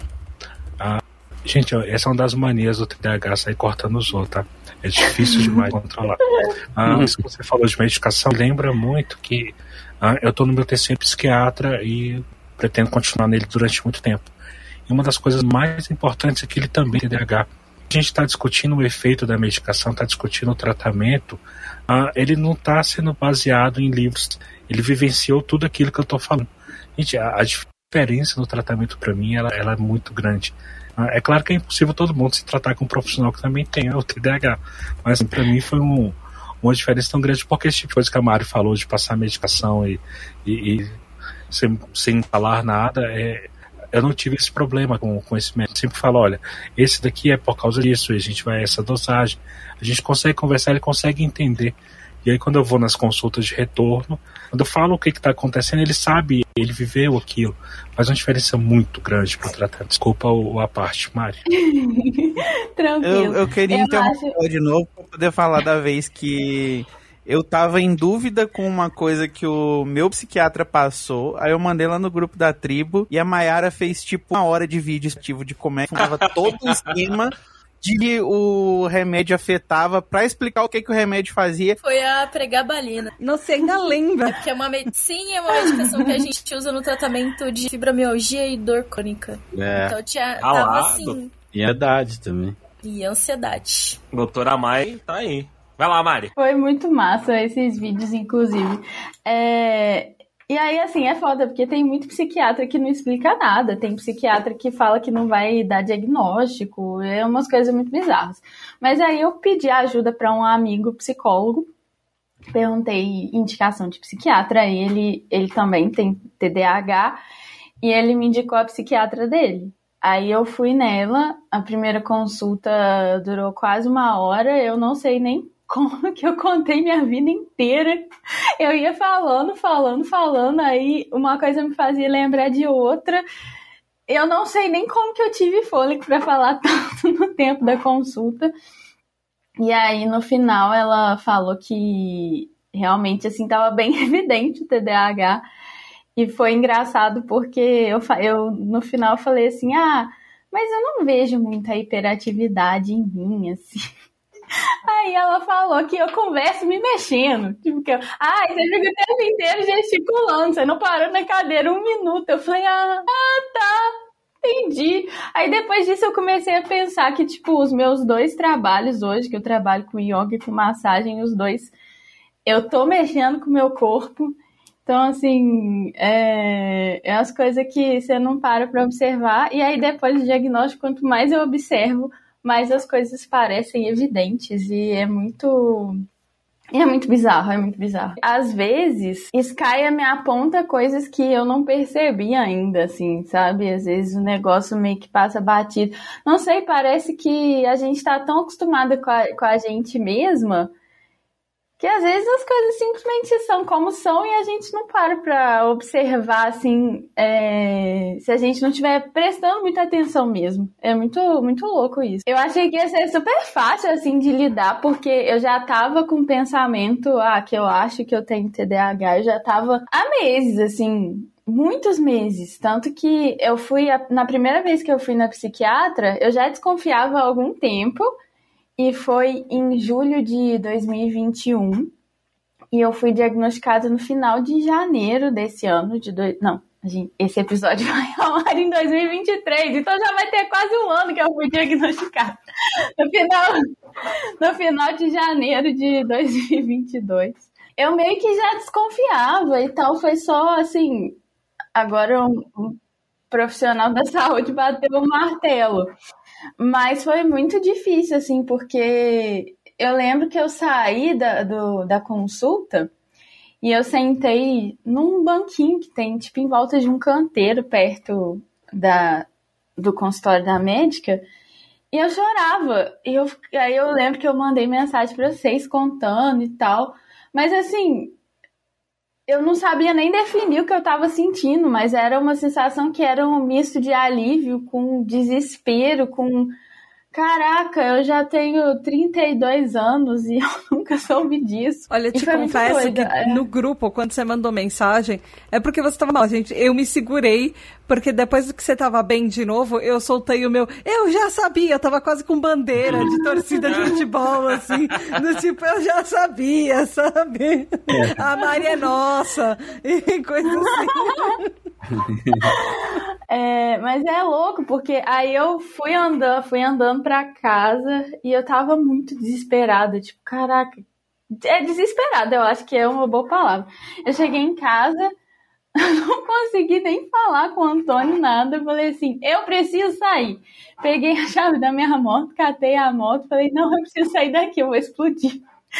Aí eu saí, só que como eu tava muito desnorteada, eu percebi que a minha atenção tava pior que o normal. Eu falei assim, gente, se eu ficar andando de moto com essa tensão de bosta que eu tô, eu sofrer um acidente. Aí, ao invés de ir pra onde eu queria ir, eu parei na frente de uma loja que tem de uma marca muito massa aqui de blusa. Falei, vou ver blusa.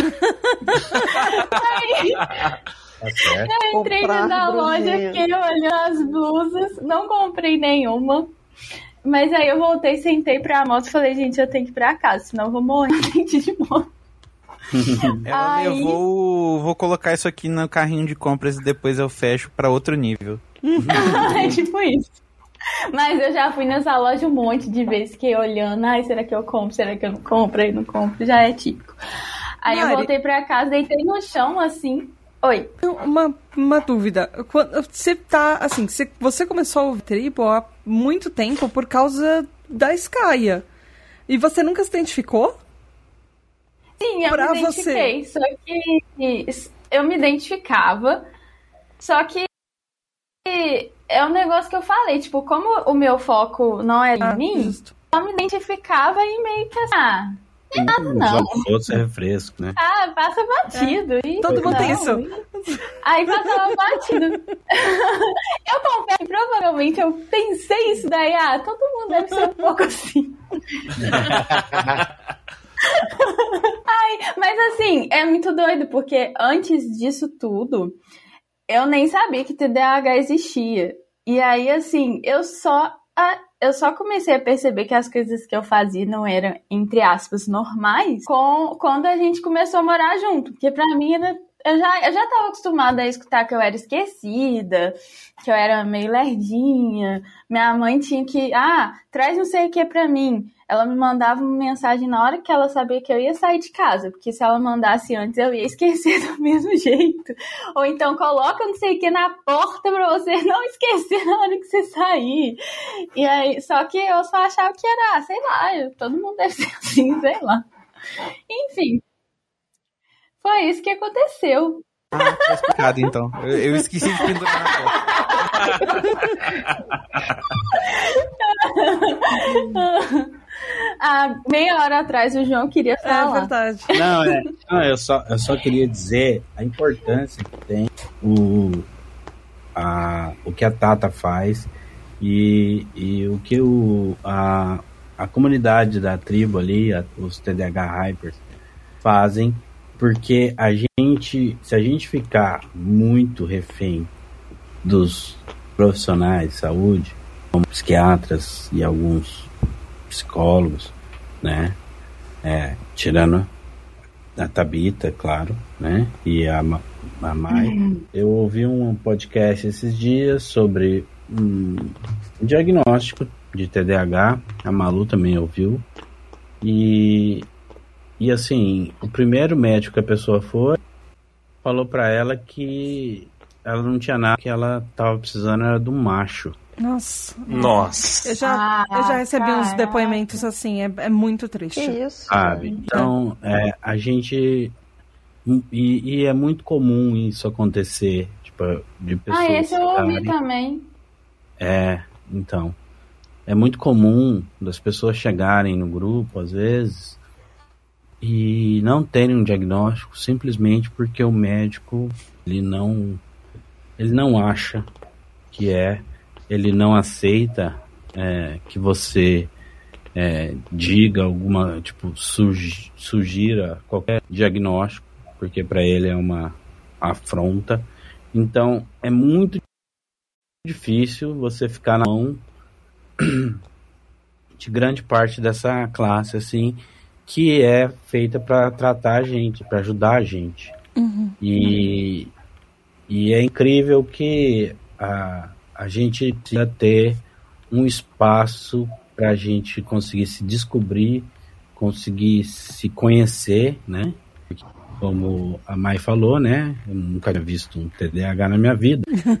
Ali a gente vê vários, né? Então. é um- é um- E de vários realmente- tipos completamente diferentes, né? Porque, assim, e, a gente... e a coisa mais Somos 10 incrível é pessoas aqui. E, sabe, cada um uma história completamente diferente e se comporta de uma maneira diferente e profissões e tipos de onde a gente é e o que a gente faz. É, o que a gente gosta. Até assim, se gosta de música ou não, se consegue trabalhar com música ou não, sabe? São muito, muito individuais, assim. Ninguém é igual. Eu pensei numa coisa, enquanto o João tava falando, eu lembrei de uma coisa, na verdade. É, eu me identificava muito com os relatos do grupo, porque como os relatos são muito pessoais, então tinha muita coisa que eu via que me achava parecida. Então acho que isso chamou um pouco mais a minha atenção também. E eu queria finalizar assim, o episódio é, contando o outro lado um pouco da história. Por que, que basicamente vocês todos estão aqui? Porque, assim, chegou um momento que eu não estava mais conseguindo fazer direito à tribo, porque eu estava trabalhando demais.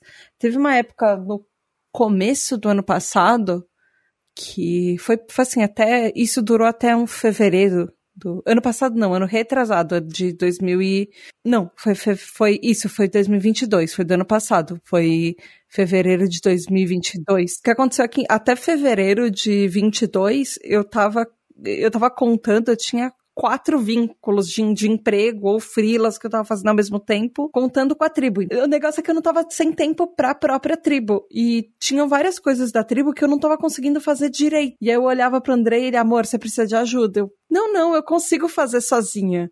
Eu, eu, eu, eu só preciso me esforçar mais no mês que vem, eu dou um jeito e aí eu faço com mais frequência. Essas coisas que eu não consigo fazer porque eu sou péssima em números. e, e aí eu resolvi parar para ouvir o Andrei, parar para ouvir uh, a Ana e, e um amigo nosso, o Leandro, que é marido da Natália. E quase, eles praticamente fizeram uma intervenção do tipo, Tata, senta aqui, você tá fazendo coisa demais, você não tá conseguindo dar conta de tudo. E aí eu resolvi que eu ia chamar pessoas para me ajudar. E aí, primeiro, uh, eu chamei a Mari, que eu fiz assim, chamei várias, algumas, perguntei para algumas pessoas que elas queriam ajudar uh, na tribo, eu fiz algumas entrevistas e acabei, assim, acabei escolhendo a Mari, mas aí eu fiquei com aquela pulga na orelha. Eu quero chamar as outras pessoas para participar da, da, tribo de alguma outra forma. Uh, porque eu, eu preciso de mais, eu só não sei o com o quê.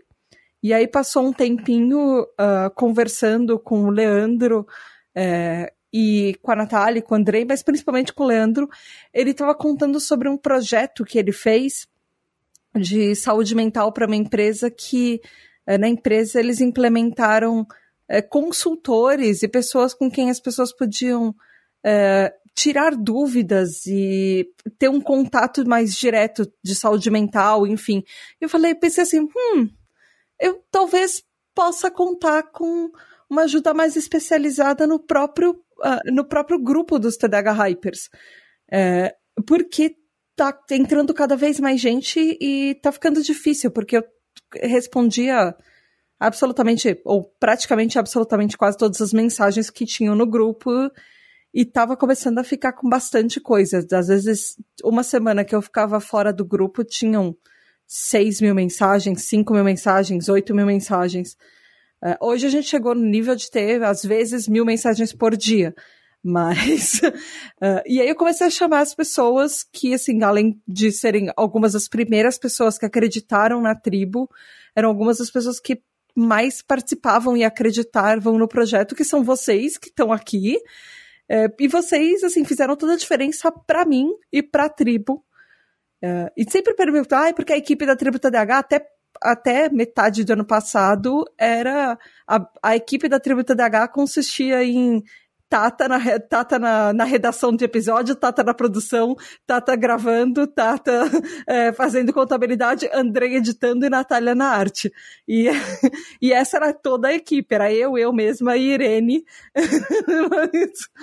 e aí depois eu comecei a chamar vocês e vocês começaram a fazer parte de alguma maneira da tribo ou moderando o grupo, tirando dúvidas uh, específicas, uh, ou, por exemplo, uh, com a Mai falando sobre medicina, Tabita falando sobre, a, ou até dando uma atenção na parte psicológica, porque às vezes tem alguns conflitos dentro do grupo, porque algumas pessoas precisam de um pouco mais de, até acalmar os ânimos, ou tem a gente sabe que a gente é TDAH, a gente tem comorbidades, então às vezes as comorbidades começam a aparecer mais do que o próprio TDAH lá dentro e poxa, sabe, só ter o fato de ter uma equipe, ter vocês para poder contar, isso acalma até a minha cabecinha TDAH, porque na minha cabecinha vocês são meio que o meu conselho deliberativo, assim. Porque às vezes eu quero fazer uma coisa e eu falo, será que vai dar certo? Será que eu tô pensando, uh, vai ser uma ideia boa? E aí eu mando lá no grupo, olha, olha que eu consegui, eu, olha, é, eu tô com essa ideia, vamos votar na ideia, vamos ver, vocês acham que é uma ideia boa? Vocês acham que é uma ideia que dá para deixar mais pra frente? E várias ideias que eu tenho, coisas assim, me ajuda a não fazer coisas uh, do tipo só fazer e pensar as consequências depois. E me conforta de uma maneira, saber que eu tenho vocês, que eu posso contar com vocês em, em todos os aspectos, sabe? É, eu, eu, mando as mensagens pro Andrei, a gente discuto com o Andrei, amor, eu tô pensando em fazer isso, o que, que você acha? E aí eu mando mensagem para vocês é, da, da moderação, da, do, dos admins, e, e aí vocês falam, não, essa ideia é legal, ah, isso pode ser feito de outra maneira. Ou mesmo quando eu tirei férias, eu sabia, inclusive foi uma pergunta que minha psicóloga me fez. E, e nas suas férias, o que, que você vai fazer com o grupo? E para mim estava muito claro, foi assim que eu respondi para ela, não precisei nem pensar, eu tenho total liberdade para sair de férias hoje e deixar na mão de vocês o grupo, porque eu tenho assim 500% de confiança que a, aquela casinha vai estar tá bem cuidada, sabe? Que vocês vão estar tá lá para olhar pelas pessoas que entram e que, que tudo vai dar bem, tudo vai dar certo, que as pessoas que entram vão se sentir em casa e vão se sentir acolhidas, porque eu tenho uma equipe maravilhosa que consegue me apoiar, mesmo quando às vezes eu não tô conseguindo me apoiar. Às vezes quando eu tô olhando uma pauta e eu tô surtando e falando, meu Deus, eu nem comecei essa pauta, eu preciso entregar ela na semana que vem gravada. E às vezes o grupo tá bombando e às vezes eu, eu falo, amor, você vai conseguir editar, eu prometo que eu vou tentar terminar hoje, gravar hoje. E aí vocês estão dando o a, atenção para a galera do grupo e várias coisas acontecendo e 500 pautas ao mesmo tempo. E, poxa, durante as eleições vocês foram primordiais, porque tava todo mundo cheio de ansiedade, foi um mês inteiro dificílimo, assim, para a saúde mental de todo mundo e vocês seguraram as pontas porque não foi fácil, não foi fácil para ninguém e ter vocês lá e eu sei que não fez diferença só para mim, fez diferença para as outras pessoas. Os, 230 pessoas, mais de 230 pessoas do grupo, poder contar com vocês, é, porque ninguém tava bem, sabe? E, e vocês. É, eu queria fazer um episódio é, de comemoração de quatro anos da tribo, porque eu precisava apresentar para quem ouve o podcast quem tá nos bastidores, quem faz com que, assim, apesar que eu ainda, eu, eu faço a pauta sozinha do podcast, eu gravo sozinha, mas se eu não tivesse vocês cuidando do grupo, da nossa casinha, para mim, eu não conseguiria me concentrar em fazer o podcast. Então, vocês são responsáveis também pelos episódios saírem de uma forma. Vocês são, assim, os pilares da tribo, porque tudo agora funciona como uma maquininha e, ela tem que funcionar de alguma maneira e vocês me dão suporte para eu poder me concentrar em outra coisa. E eu precisava apresentar quem são vocês, quem está fazendo a parte dessa equipe, quem está dando esse suporte. É, para quem está ouvindo a gente, talvez só conheça o podcast. E, é, e, assim, a, a ideia de fazer um especial e é um episódio extra, porque pela minha cabecinha de podcast, quando eu tive a ideia de lançar a tribo, era assim, nossa, eu quero lançar logo, mas aí já tinha quatro episódios uh, separados, eu fiquei seis meses planejando esse projeto, e aí eu falei, agora eu vou lançar. Só que a minha cabeça de TDAH, eu consegui esperar o máximo da minha ansiedade, da, da minha impulsividade possível ninguém, nenhuma tata do futuro me avisou que lançar no dia 3 de janeiro o primeiro episódio significava que primeira semana de janeiro de todos os anos eu precisava lançar.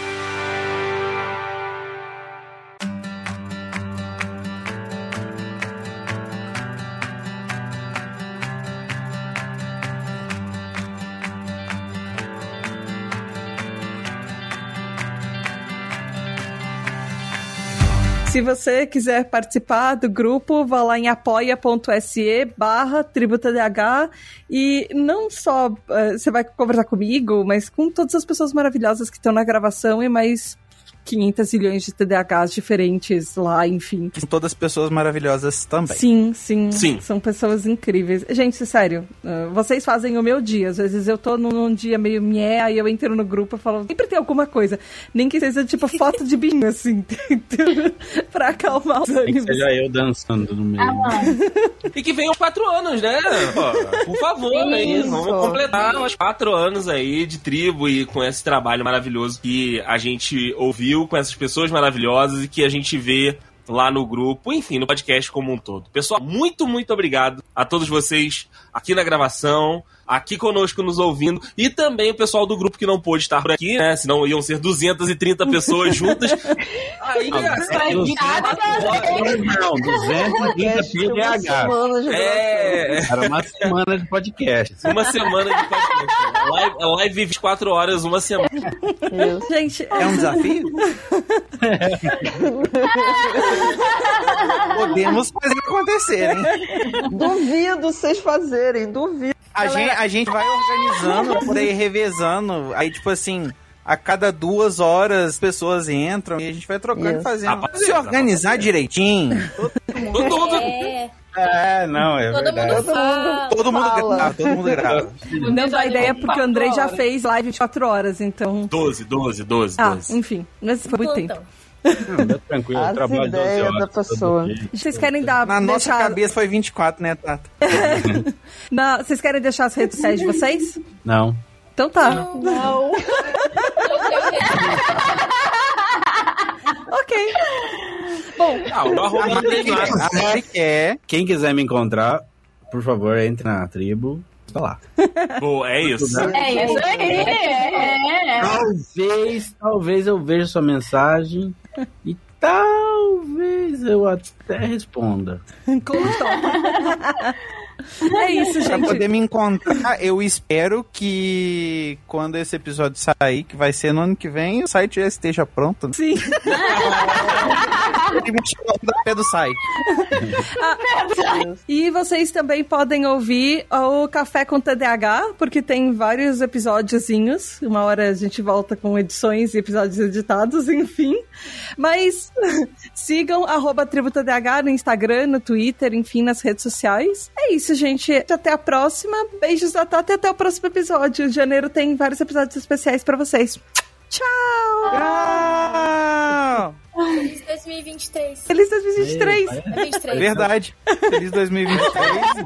Um de ressaca. Que Eu espero que todo mundo tenha comido muita picanha. Tem Bolsonaro. Tchau, teletubbies, Todo né? mundo no chaquinho. Todo mundo de churrasquinho, cervejinha. Ah, eu já vou agitar pra vocês como a gente tá no futuro. Gente, a posse foi maravilhosa.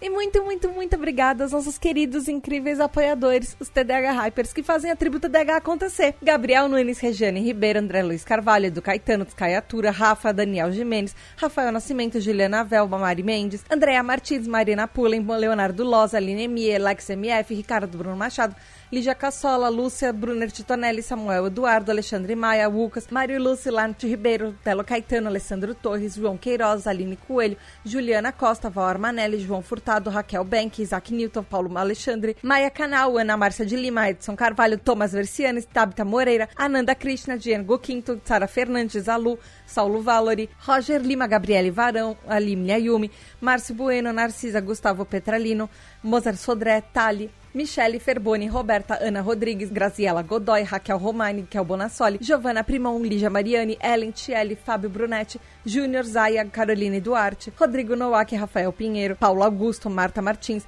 Caio Ivo, Cássio Plácido, Maria Luísa, Fernanda Tavares, Sabrina de Souza, Marcelo Fagoso, Marcos França, Helena Gouveia, Maria Guizo, Diego Fiuza, Bernardo Ouro Preto, Matheus Rocha, Felipe de Moraes, Bruno Rezende, Luiz Henrique Duarte, Antônio de Souza, André Barcelos, Lincoln Amauri, Rafael Pereira, Lucas Alves, Rodrigo Santana, Marilda Ravenata, Isis Lobo, Nicolas Rossim, Eliane Padilha, Gabriel, Talita, Jackson Luiza, Dalton Silva, Silva, Natália Nan, Biscoito Bolacha, ela, Gianluca, Ana Tereza, Daniela, Caio Geraldini, Dielson, Clarice Arteiro, Raquel Lousada, Marcele, Fernanda Lopes, Roger Delboni, Paula Simões, Giovana, Zé Rafael, Fernando, Fábio Coutinho, Eric Mota, Ian, Mônica Becker, Thay, Walter Bariana Causado, Cecília Costa, Miguel Vitor, Humberto Miranda, Maju, Lexo, Gabriel Berto, Felipe Viveiro, Sandro Tomiti, Giovanna Heloise, Milena Pauli, Carolina Condé, Jo, Bianca Souza, Abner Oliveira, Eric Alves, Karine Nunes, Ricardo Lima, Maria Helena, Kika Moura, Késia, Rafa Ramalho, Noa dos Corvos Rosa, Luísa Carvalho, Helenilson, Isabela Lima, Camila Moraes, Bruno Biel, Heloísa Pássaro, Lucas Adriano, Antony Lessa, José